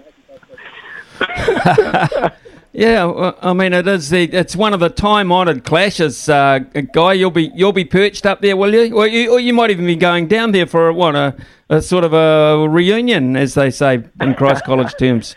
No, I'm actually currently holed up with uh, COVID at the moment, so I'll just be uh, on the couch soaking it up. Uh, uh, yeah, living, living, living dreams, shall we say, in inverted commas, uh, soaking, soaking a little bit of live sport up from the couch. But no, I'm feeling all right. Don't worry about me. Everything's all good. Oh, I, it's amazing because I thought you Christ College boys were so well educated you were supposed to cure COVID, not get it. Smithy, I never got over forty percent in the science exam, so I wasn't. I certainly wasn't going to be doing that. Good on you, boys. Okay, have a great weekend. Uh, yeah, Christ College, Christchurch Boys High this afternoon. What a way to start the weekend. That was Andrew Gourdie. That was uh, Guy Heveldt as well. Two great characters and great men in uh, the New Zealand sporting media. Uh, we have uh, got to go to a break now. It's ten forty three here on SENZ. We've got Louis Herman Watt and uh, Pip Morris before eleven as well. Thank you, New Zealand, for making Polaris New Zealand's number one selling side by side brand. Summer or winter, he's the voice of sport in Aotearoa. This is Mornings with Ian Smith on SENZ. Uh, we can tell you this morning that uh, the boys had uh, a bit of a. Uh, discussion. And Tully, Tully, congratulations, Tully. You have uh, won the $100 Chemist Warehouse voucher. So uh, well done to you. Uh, and we'll uh, make sure that you get that very shortly. Uh, we have uh, got other texts coming into the show. Grant has texted in actually with a golfing update for us. Smithy Steve Alker leading the senior PGA at six under. Stephen Alker, my God, is it one of the sporting stories of 2022 or what? here he is again uh, leading at six under. Right, let's uh, look at uh, some of these other issues. Tim has come in regarding the number sevens and loose forward sizes, actually. Uh, there was a comment made that uh, Dalton uh, Papali'i is like a South African loose forward. Well, uh, Tim has said Dalton is six foot three, Blackadder six foot two, Ardie is six foot one, Frizell six foot four. Uh, verse Vermeulen, who is six foot three, uh, Pieter-Steph du Toit, who is six foot six. All big nations have four to five line out options. We need at least one big donkey on the side of the scrum. That is Tim's observation. Uh, very, very good indeed. Uh, morning, uh, Smithy. Uh, starting Ardie now that Cullen Grace is back from injury. Uh, rule number eight back on. Uh, so he puts number eight back on. Ardie is able to put seven back on. Uh, he is our premier number seven, Dalton on the bench, and this allows Ardie just to go hard for 50 minutes. Interesting. Mark has come in and said, uh, uh, What about the women's coach? Uh, when's that announcement? Where, uh, well, we were told, Mark, of course, uh, by Brian Stronach there, that the women's coach for the White Ferns will be announced perhaps in the coming weeks. Well, I, I would have thought in the coming few days would have been good if they know who it is. Uh, my understanding is it's not a New Zealander. There you go. Um, no confirmation there, but my understanding is not a New Zealander who is to coach uh, our White Ferns uh, cricket team. Uh, Dalton Papali'i for the All Blacks 7 jersey. Young, fit, strong, game smart. Uh, he has led the Blues well this year. Cane is a workhorse and has plenty of international experience, but has had the last couple of uh, seasons disrupted with injuries. Papali'i for captaincy after the next World Cup as well, if not this year. I wonder, says Richie, if Katie Martin retired because she knew she wasn't going to be offered a contract. Katie leaves the biggest hole to fill in that team. I have not seen another standout keeper in New Zealand over the past two years, uh, including Jess McFadyen, who took the who they took to England, but no game time. Uh, I am a one, and I am a one-eyed Wellingtonian, and that, of course, is where Jess McFadyen comes from. So uh, it just continues to raise uh, questions which I thought um, women's cricket perhaps would not hit the headlines to this extent. And I'm not insulting women's cricket here. I think it's a very good thing. I think it's a very good thing. It's, it's such a, a, strong discussion point. Uh, before we go to the break, I can tell you uh, I've been sent Izzy Gaze, who's just come into the squad as a replacement uh, and a backup wicketkeeper. These are her batting stats uh, so far, or during the competition this year, domestic competition. Five not out, nine, one, five, three, 24, a duck, and eight. It's 1052. Of sport in Aotearoa. This is Mornings with Ian Smith on SENZ. The loveracing.nz update. Your home for everything thoroughbred racing. Visit loveracing.nz, racing's biggest fan. Louis joins us this morning, uh, Wingatui this afternoon, but uh, of course tomorrow it is Eagle Farm and the markets uh, are saying what, Louis? Wow, there's been lots of support for uh, on Trivier, and I've just come with a little bit of a warning. I just say a caution. I've spoken to someone who's been and worked the track and worked horses on the track. They reckon it could end up a good four and it might be up and in. And you might want to be close to the rail and you might want to be close to the speed. Um, Eagle Farm can be like that from time to time. It can be hard to make up ground. On Trivia is drawn wide. She doesn't necessarily always jump on the pace. It also makes it very hard for Pinarello. Dark Destroyer from Barrier 1. If you can jump and can lead or be close to the speed, we know it's going to get the trip. We know it's fit. Is the good track going to trip it up? Not too sure. I'd just be weary with anything drawn out this weekend at Eagle Farm. That's the final word from Louis Herman. What uh, this week for us, midweek anyway. Of course, he's involved in shows over the weekend. Uh, Pip uh, Morris from the TAB, Pip uh, Addington and Palmerston North today. In fact, they start very shortly. Yeah, they certainly do, Smithy. I think I view Anna uh, in a race there is a nice each way play. She's up against Allegro Mars at Palmerston North. I think she's in race five, but sevens and two ten thought she was a nice play. And of course, huge meeting out of Alexandra Park with the Auckland Cup. And I can tell you the first four races are bonus back races this evening. And in race number one, Isla Elsie's been the best backed with Mr. Muscle. And in the features, Sunday Suns had 61% of the fixed odd win bets. Not a lot of bet on anyone else. And Self Assured has been really the only horseback Smithy in the other feature. There's been three and a half K on him at 135 and a nice $2,000 fixed exacta. Race 7, number 1, Sunday Sun. Second bolt for Brilliance to return $4,000. And there's a nice super surge there too on both the favourites, Sunday Sun into Self Assured. So really looking forward to Alexander Park season. In a word, in a word, Pip, before you go, does Here's Tears pose a real threat in the silver collar? Oh. I think I think it's no keeper to lose, Smithy. I think he's a brilliant dog, but I just think no keeper will have the speed to get out in front. But look, I'm great to see him over there, and it'll be a really good contest. Good on you, Pip. Thank you very much for that uh, little early inside oil on the uh, the silver collar coming up. Uh, we've got the 11 o'clock news now. SENZ. It's Kiwi for Sport. Thank you, New Zealand, for making Polaris New Zealand's number one selling side by side brand. From behind the stumps to behind the mic, nothing gets past Smithy. This is Mornings with Ian Smith on SENZ. And it is 11.03 here on SENZ. And after a slow start to the season, SENZ's Otago Nuggets are on a roll, winning four games uh, on the trot. Big reason for this is due to the arrival of our big three American imports. However, it's our Kiwi stars that are shining the brightest on a packed roster. Sam Timmins leading the favouritism for MVP honours. Young uh, Nico uh, McCulloch dropped 25 points in the first half alone last Friday against the Franklin Bulls. Things are trucking along very nicely, which I would imagine is uh, really pleasing their coach, uh, Brent uh, Matehaere, who joins us this morning. Good morning, Brent. Kia ora, Smithy. How things?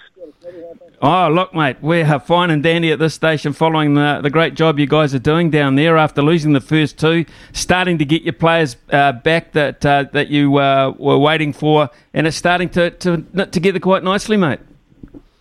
Yeah, no, we've had a, a good wee run. I mean, um, four games on the trot is, is really nice, and you know we're pretty pleased with how we're progressing in terms of uh, in terms of wins. Um, but we know there's a lot more left, and you know, so we talked about that this week, and you know we were really wanting to try and you know, basically take our game to the next level uh, and make sure that we can make continuous improvement.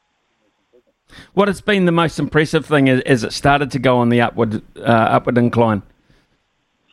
Uh, I, I, guess the way the guys get on. Um, you know, we've integrated these, you know, I guess, imports into our group, and you know, they're all good humans, and that's the best part about it. Um, you know, we like to recruit, recruit good people, and we've certainly done a good job this year of doing that. So these are all good culture guys. Um, they're working well with the group. Uh, and you know, you, you mentioned you know Nico um, dropping 25. Well, in that first half, those guys were looking to find him on the perimeter so he could score, knowing that he's basically he's got the hot hand, so they were trying to fill it. Okay. Um, one of the uh, or one or two of pundits we talked to uh, about uh, the Sal's NBL say that uh, you perhaps have got the most star-studded starting five in the league. Um, so uh, you must be thrilled you've been able to put that that squad to, together uh, as a starting unit? Well, I mean, obviously we work for the same company, Smithy, so we've got to say nice things about them. Um, you know, and obviously mm. Craig and what have you have put, has put it in place that we've got the situation that we can, uh, you know, get quality imports in and, and have a, you know, a showcase team for, you know, for SENZ and, you know, our um, local sponsors night and day. So, you know, that's what we wanted right from the outset. Um, you know, the the bosses that sit over there in Melbourne, what have you, we, uh, uh, you know, which I've spoken to, really want this to be a successful franchise, and so you know, hopefully, we're on that on that um, pathway. So, when you bring the American uh, talent in, uh, Todd Withers, Keith Williams, uh, Taj McCall, um, you, you, bring them in. What are you hoping, apart from uh, excellence on the court, what are, what are you hoping for that they bring to the squad as you look to continue to develop? I, look, I think it's two ways. Um, it's first and foremost getting to know them um, and developing that relationship and seeing what they want out of the you know out of their experience here, um, and making sure that we're you know continuing their pathway um, in an upwards trajectory as well. So like now we've got to know them a little bit better. We're working with them you know every day to try and help improve them, um, and what we get from them is that uh, I guess the skill and ability, um, but also a great deal of knowledge. So you know we talked about you know, talk about bringing someone in. They bring in all that, uh, you know, the IP um, with them, and so you're making sure that you um, are utilising that knowledge all the time. So, you know, Tajir McCall is an elite defender and has played in some of the top leagues in the world.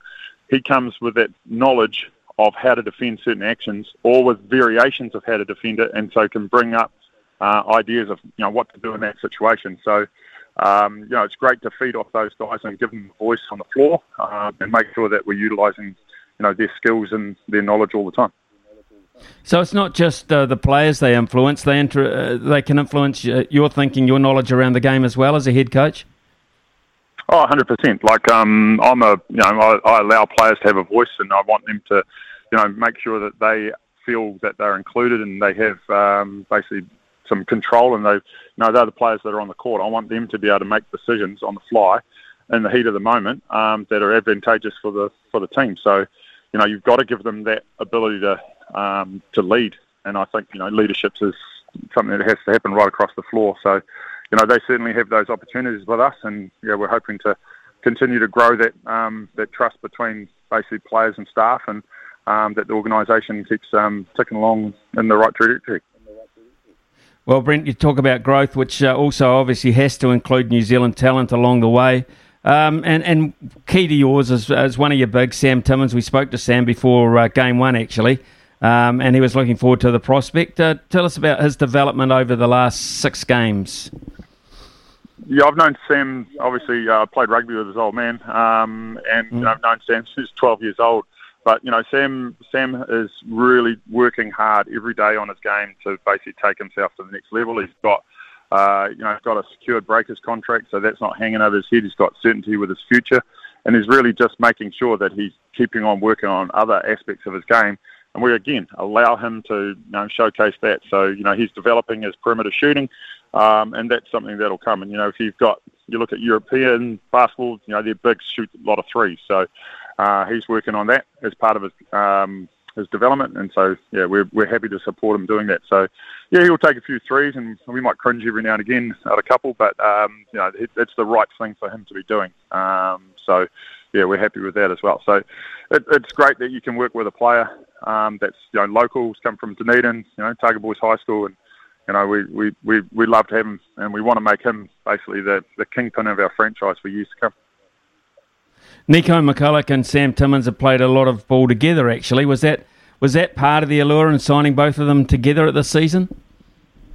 Yeah, I've known Nico. We both went to the same school, played under the same coach um, for a long time. So, um, you know, Nico having him having him there, having a basically in the same 3x3 you know world championship team in the under 19s uh, was was really special. Um, so those two guys know each other really well, and so we're really pleased to have him on the court at the same time. And again, same with Nico. We want to continue to develop his skills um, as a PG, you know, as a point guard, running the cutter, making the decisions out on the floor. So that's that's where we want him to grow, um, and you know, hopefully we'll hold on to him for a few more years too.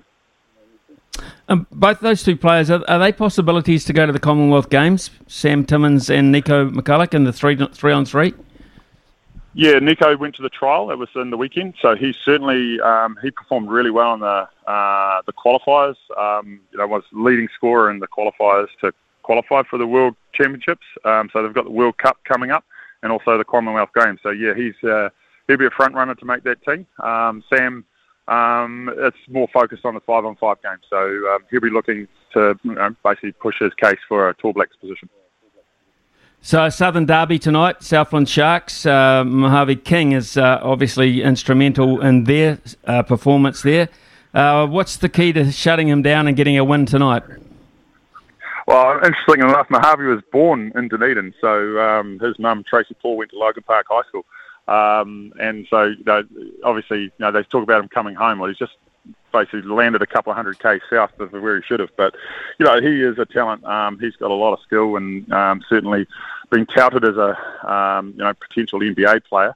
Um, and he's fallen here with Bevo um, down with the Southland Sharks. So he's certainly one we've been looking at um, through the week, um, and one we'll pay a lot of attention to on defence. So you know, you've got to come up with plans, just like you did in cricket, about how you're going to get someone out. We've come up with some plans about, um, you know, how we're going to negate his skill. And then on Sunday, as uh, part two of the double header, you've got uh, the Taranaki Airs. Uh, tell us about. I mean, when you do, uh, and it's an interesting point. This, uh, I mean, you've got to do some pretty quick homework here when you you, you have these double headers. So, what what about the Taranaki Airs? Yeah, so the Airs, uh, coached by my good friend Trent Adam, and obviously uh, Cameron, the you know the Tall Blacks head coach. So they've got um, great deal of knowledge. Um, what we do in that quick turnaround is we utilise um, our guys in the back room, so the, the film guys who are preparing uh, all that information for the, for us to basically pick up Saturday morning and start taking that on board. And so yeah, we've got a guy down here, actually Sam Senior, and another one Ryan Booth, who's hiding in the in the background um, doing that, and they work alongside my assistant coach. Uh, Keegan Crawford, who um, you know who did great work with that, preparing a scout for the next team. So it doesn't go in front of the players until tomorrow. Uh, and then we'll take a look at that and really turn our attention to that team, who are tracking pretty well with um, all their players on uh, on board now as well. Brent, as you uh, look at the uh, style of play in the Sal's NBL this year, is it just me? I mean, I've watched quite a lot of it. Is there a greater focus on three pointers these days as opposed to getting to the paint? Is, is that a fair assumption or not?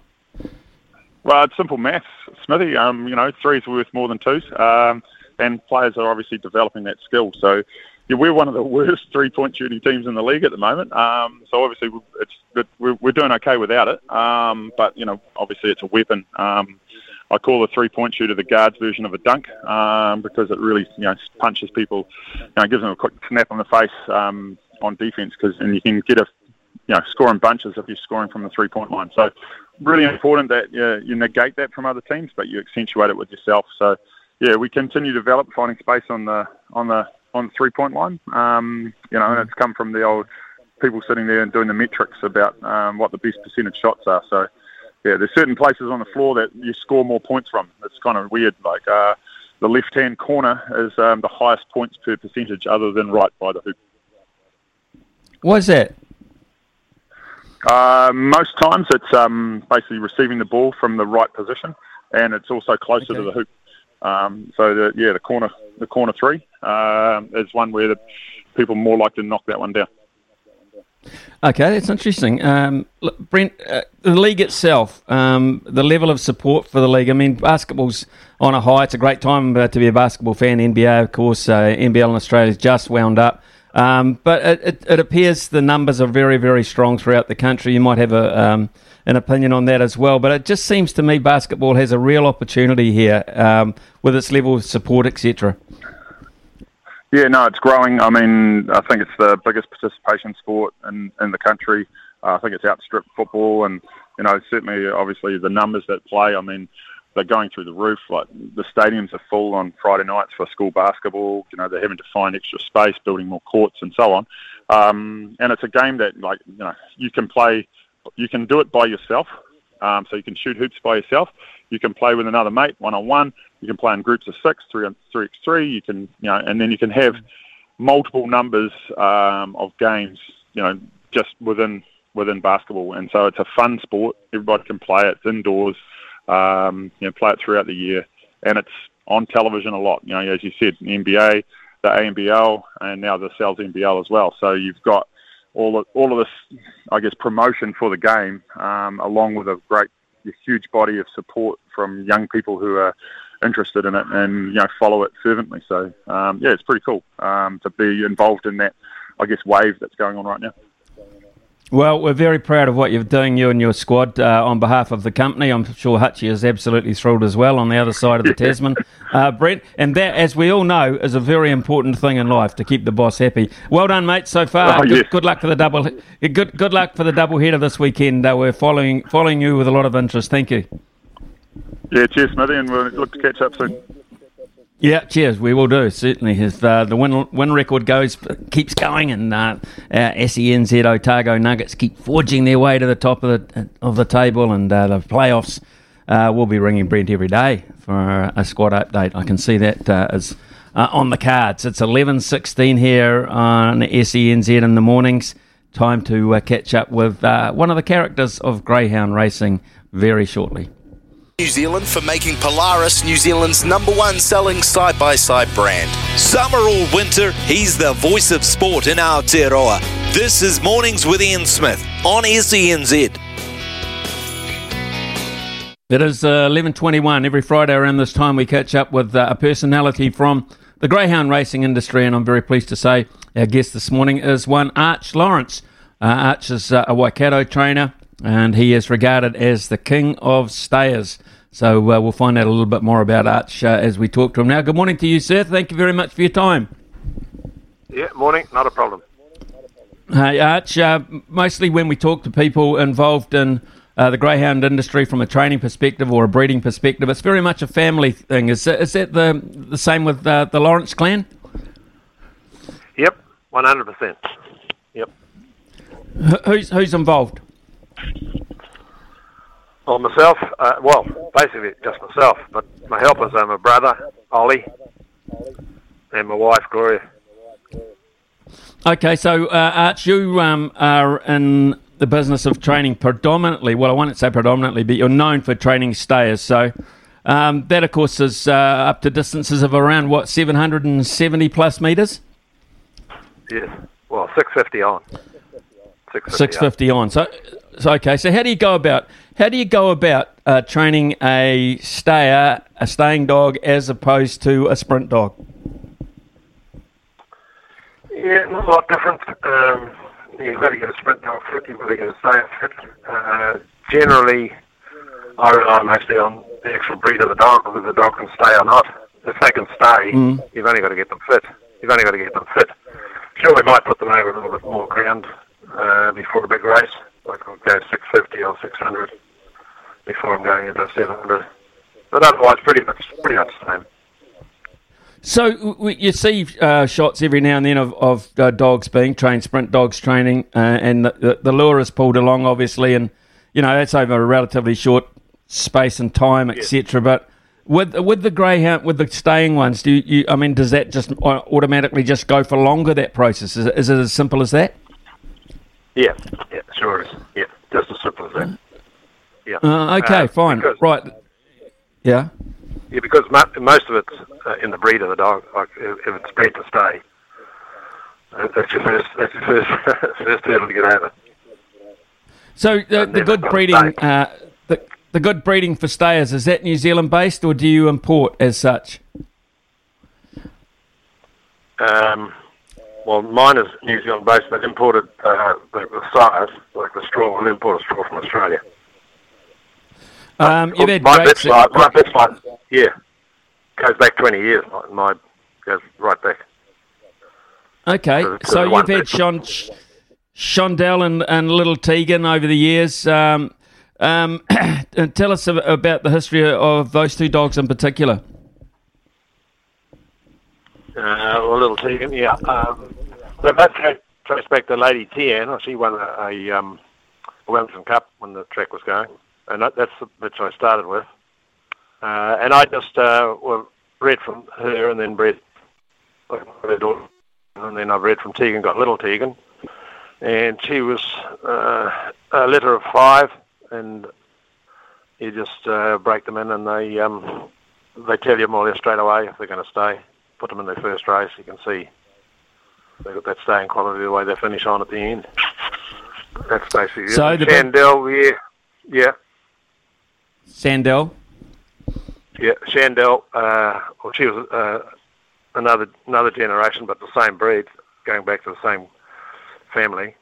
Uh, just different sire. Magambo, you know, is an Australian import sire, and you know, just before she even went to the races, we could see that she had staying quality. Just the way they run on, you know, even when you work them. Mm. Uh, Arch, uh, the big target. Yep. Yeah, the big target, of course, is the uh, the silver collar, uh, the SENZ silver collar. It is this year, but just by the by. Uh, heats coming up uh, Sunday, fifth of June. This is eighty thousand dollar final on the a week later on the twelfth. Uh, over the maximum distance of uh, 779 metres. You got some candidates for for this time round? Yeah, I've got two. Um, they're probably not a little Tegan or a Chandel, but you know they're reasonably good stayers.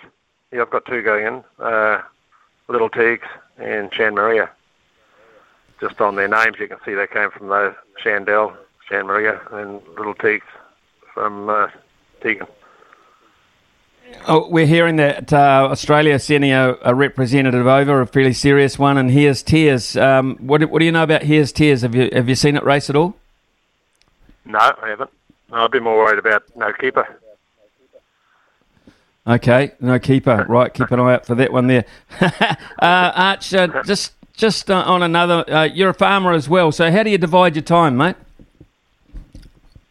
Uh, pretty simple now. I've, I've got a milker.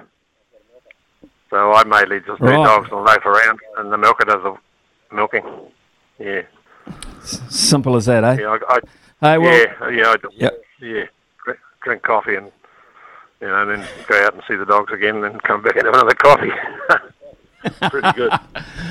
Sounds pretty good as well. Uh, hey, look, fantastic, mate. We look forward to those uh, representatives uh, in the SENZ Silver Collar coming up. Not far away now, mate. So that's uh, what next Sunday and the following Sunday, and you could have an eighty thousand dollar uh, prize to celebrate. Good luck for that, eh? you, yeah, good luck. I suppose you realise that uh, we won it by default one year with an Aussie dog come over and beat us. Do you remember that? Oh, I heard that. Yeah, I did hear that. Yeah, it'd be nice to win it outright though this time, wouldn't it? Ah, oh, yeah, oh yeah, shit, yeah. Always trying. Always trying, Arch. Good, good on you, man. Thank you very much. Good luck with those Okay. those, those two dogs there. Uh, Arch Lawrence there, uh, farmer, well, former farmer, um, and now coffee drinker, dog trainer, coffee drinker, and uh, real character there uh, as part of the staying side of things. Yeah, interesting to note just how they, they get the distance uh, into the dogs, but just like horses, I guess, um, more about the breeding than in anything else.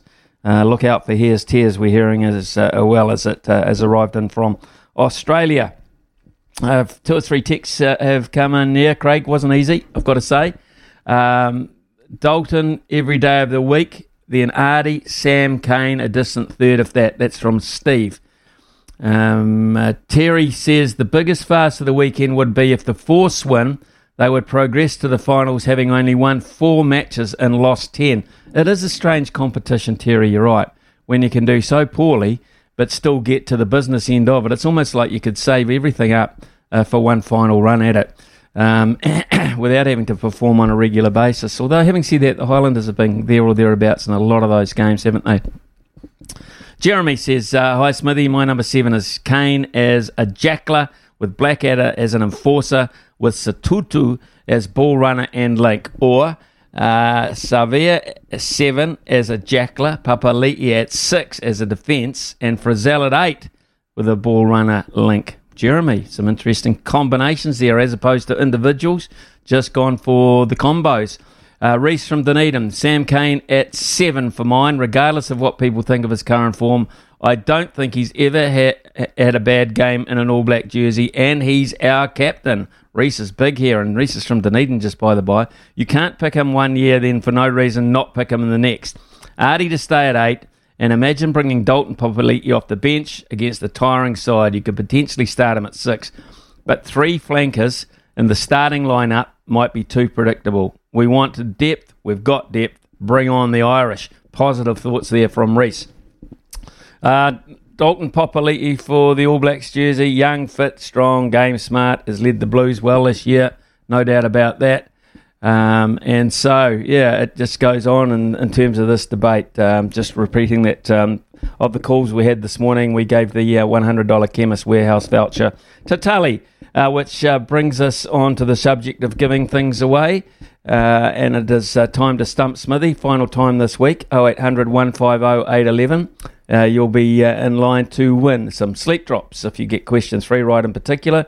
Uh, and if you can stump me over the period of uh, time with three questions, then you actually uh, pick up also uh, $50 uh, bonus bet voucher from the TAB. Uh, yeah, and uh, we'll, we'll have that. I'm not quite sure who's, uh, fellas, have you sorted out who's running the cutter this morning? Are you making a, Joey, are you making a debut as Quizmaster? I am, yeah.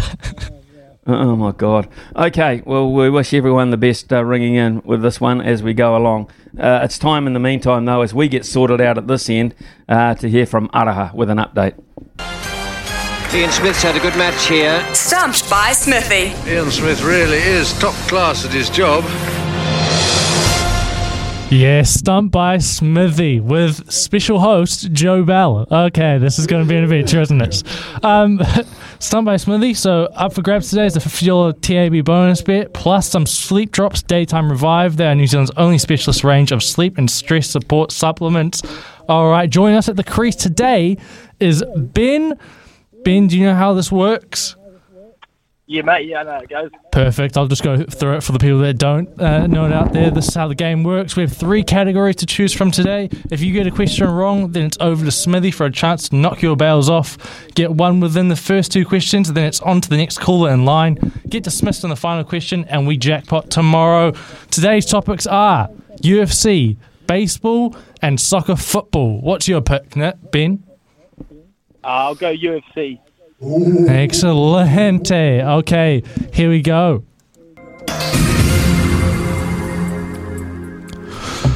Ben, first question. Who will Israel Adesanya fight in his middleweight title defense at UFC 276? Uh, Jared Cannonier. Just a couple of chips down the wicket, right in the slot, and away it goes. You would have got that one, Smithy? No, not a chance in the world. I mean, like, just just wrap it up, wrap up the voucher, wrap up the sleep drops, put a little red ribbon or pink ribbon around them, and send them straight down to Ben. Will you? This is ridiculous. UFC. Good God, man. Hey, rightio. Good choice, Ben. Nice sort of stuff. Um, all right, question number two. Israel Kai Kara-France and Aussie Alexander Volkanovski are all preparing for title fight under the same gym. Name that gym. Uh, City Kickboxing. Just a couple of chips down the wicket, right in the slot, and away it goes. Oh, Smithy, Smithy. I'm feeling. I, I think Ben's got this one. Ben. Yeah, and I'll tell you what, you're enjoying your one and only appearance as compere as well. So just carry on with carry on with question three. No, I'm having a great time. Hey, uh, Ben, you feeling confident, mate? Uh, kind of, yeah, yeah. I am, yeah. Okay, okay. This one's a little tougher. The UFC was founded in 1993. In what year did Dana White become president? Oh, I wouldn't have a clue. Um, Oh. I'll take that and go 2002. One of the worst things I have ever seen done on a cricket field. Wow. Uh, v- wow. So 1993. Yeah, yeah. It became right. So I'm led, um, so Dana White wasn't the president from the outset. No, he was not. No. Ah, right. Okay. So, and if- by the fact you said he was pretty close there, uh, oh Ben, I- I'm I'm going to go. He wasn't too far away. So, I'll say he was the president by the turn of the century.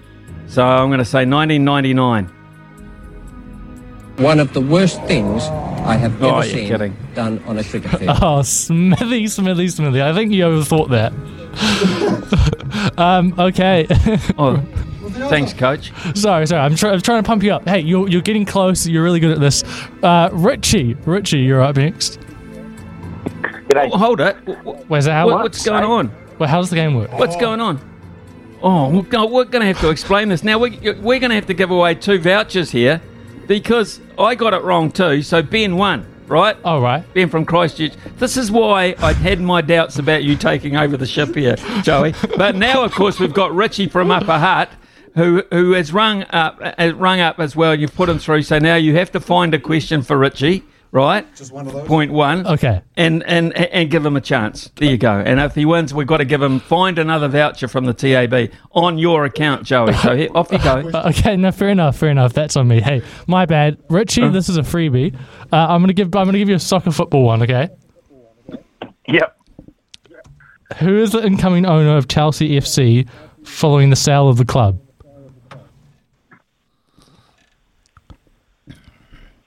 Well, you get to keep that voucher. Yes. I'll be eating tonight. No, I'm giving you. Oh no, I'll give you a clue. Um, just pick a pick a baseball club in the United States, and if you get the right one, we'll give it to you. How's that? We'll go to the Red Sox. Oh, unlucky. It's uh, LA Dodgers. I'm led to believe have got a share in that. So Richie, you had a chance, uh, but unfortunately, mate, they didn't come through there. Ben, I hope you're still on the line. Uh, ben, I don't know. That's just an absolute schmozzle. That I, I apologise for what happened there, but uh, you stay on the line, Ben. You have won a fifty dollar voucher from the TAB, and um, you if you stay on the line, Brian will get your details. And you, Joey, you're sacked. You're absolutely sacked as compere. I mean, that is just bizarre. It's 11.38 here on SENZ. We're going to return the show to some normality with Michael Guerin very shortly. Brand. Summer or winter, he's the voice of sport in Aotearoa. This is Mornings with Ian Smith on SENZ. And it is 11.44 and always at this time on a Friday we catch up uh, with our harness racing guru, in fact racing across the board guru, and uh, Michael Guerin. Good morning to you, uh, Michael. And uh, tonight Alexandra Park and uh, Addington, Timaru, but tonight the big boys and girls come out to play at Alexandra Park. Yeah, they do. I hope everybody's had a good start to their Friday. It's Auckland Cup night, Smithy, which sounds really weird because it had been on New Year's Eve for the last decade or so, have restructured the harness racing calendar, and it ends up tonight being both the Auckland Cup. But can I just interrupt you for a second? We've got a terrible line, mate. I, I wonder if uh, uh, Brian can just call you back, um, uh, hang up and, and, just call you back on that. So, um, uh, Brian, can you give us a thumbs up and see if we can? Uh, I'll just waffle for a second or two while we, we get that sorted. Um, we will actually, uh, yeah, get back to Mike, Michael Guerin because we need to know. In fact, it's good to go now. Michael, sorry about that. Uh, probably at, at our end, uh, you're just talking about tonight the Auckland Cup and associated races. Look, Smithy, it's probably at my end because I'm technically in it, so it's probably my fault. mind. The good news is it is Auckland Cup night, and as I said, it has been on New Year's Eve for the last decade, and it's quite an unusual time to have it late May. Harness Racing New Zealand restructured their calendar because they realised that through that autumn period, they get sort of a free run. There's not much other major racing in New Zealand this weekend. So tonight they have the four hundred thousand dollar New Zealand uh, Auckland Cup. That's at eight fifty four, and half an hour before twenty four they have the two hundred and fifty thousand dollar Rowe Cup. So it's really good because people are busy on Friday nights. We realise that, but they have an opportunity here to tune in for half an hour to trackside uh, and watch both really big races with two great, great horses. One of them we know well on SENZ, that is Self Assured, the horse who won the race at Cambridge. He's very short to win the Auckland Cup tonight. He probably will win. Uh, win. And then the other one, Sundees Son, who's a horse we also love at SENZ. He's very short to win the Rowe Cup. Will they both win? Probably. So that's tonight at Alexandra Park. If you're looking for a little bet later on, punters. In race nine, I like what's called a split bet, where you back two horses in one race and you get double your chances of winning. I like race nine, number seven, harder than diamonds, Smithy, with my split bet. So if you want to spend twenty dollars on the race and only bet responsibly, of course, you can put ten dollars on it and ten dollars on number five, maybe a Coco. Gives you two chances. Your return might be sixty bucks or $45, and that'll pay for a few cappuccinos tomorrow morning. So that's what we're doing tonight, Smithy. Really good meeting there. There's lots of information about that on nzherald.co.nz if you're looking for stories, or on the Harness Racing New Zealand website. Then tomorrow we have domestic racing at Pukekohe, which is our major meeting for the Gallops, but there's a whole bunch of really good horses from New Zealand uh, racing in Brisbane, including good Group 1 chances. So from 8am tomorrow, myself and Louis Herman, what our host, on the mail run, we'll get to the bottom of that and we'll try and find out the crucial track conditions, what it all means, how it's all going to play out in Brisbane, where New Zealand horses are favourites to win a million dollar race and a $700,000 race. So that'll be on tomorrow morning from 8 o'clock. We'll have heaps of information there.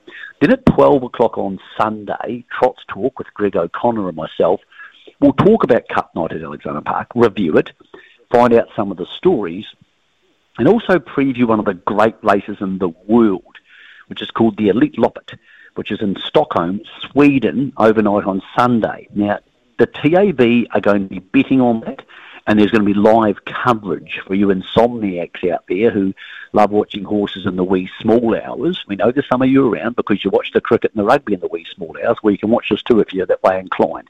We'll talk about that on Trots Talk on Sunday. So we have racing well and truly covered for the weekend, Smithy, with the good oil tomorrow afternoon too, the Good Oil Punters Club. So a bit of something for everybody on your racing weekend. We're talking Auckland, Brisbane, Pukekohe, and a little bit of Sweden. Sounds fantastic, Mick. You have a great weekend, and uh, we'll catch up with you the same time next Friday. Go the Kiwis at uh, Eagle Farm, I say. Go the Kiwis. Uh, and uh, at this stage, uh, we're looking at a better than normal track because they've had some terrible weather over there, haven't they? It just hasn't stopped raining. But Eagle Farm's a very good drying track, and it was fine in Brisbane yesterday. It's fine there today. And the better Right. the track, which is ironic, the more it'll suit the Kiwis. It used to be we were the mudlark horses. Most of our Mm. horses want a better track tomorrow, and it is heading that way. We'll have the final update on the track conditions tomorrow morning at 8.30 with Louis and I. The show's at 8. The track conditions will come out at 8.30. Good on you, Mick. Uh, have a great weekend, punt well, my friend. Um, all, the- all the best. It's eleven forty nine here on SENZ. Uh, when we return, uh, read a couple of texts out. Um, give you, uh, no, fact, I'll give you the golf update now. Stephen Alker has finished his first round. He is seven under. He is the clubhouse leader, and this is in a major tournament. This is not just uh, your run of the mill one every weekend. This is an absolute biggie. The senior PGA and our Stephen Alker uh, is leading the field once again. What a phenomenal story. Uh, I feel another Stephen Alker interview coming on perhaps Tuesday or Wednesday next week if he can maintain this kind of form. This is big. This is very, very big. We'll be back shortly. For logbook servicing you can rely on, you need to make the right choice. You need trained professionals who are fully qualified to service your car according to manufacturer's specifications. For real peace of mind and a nationwide warranty, book in or book online at repcoservice.com.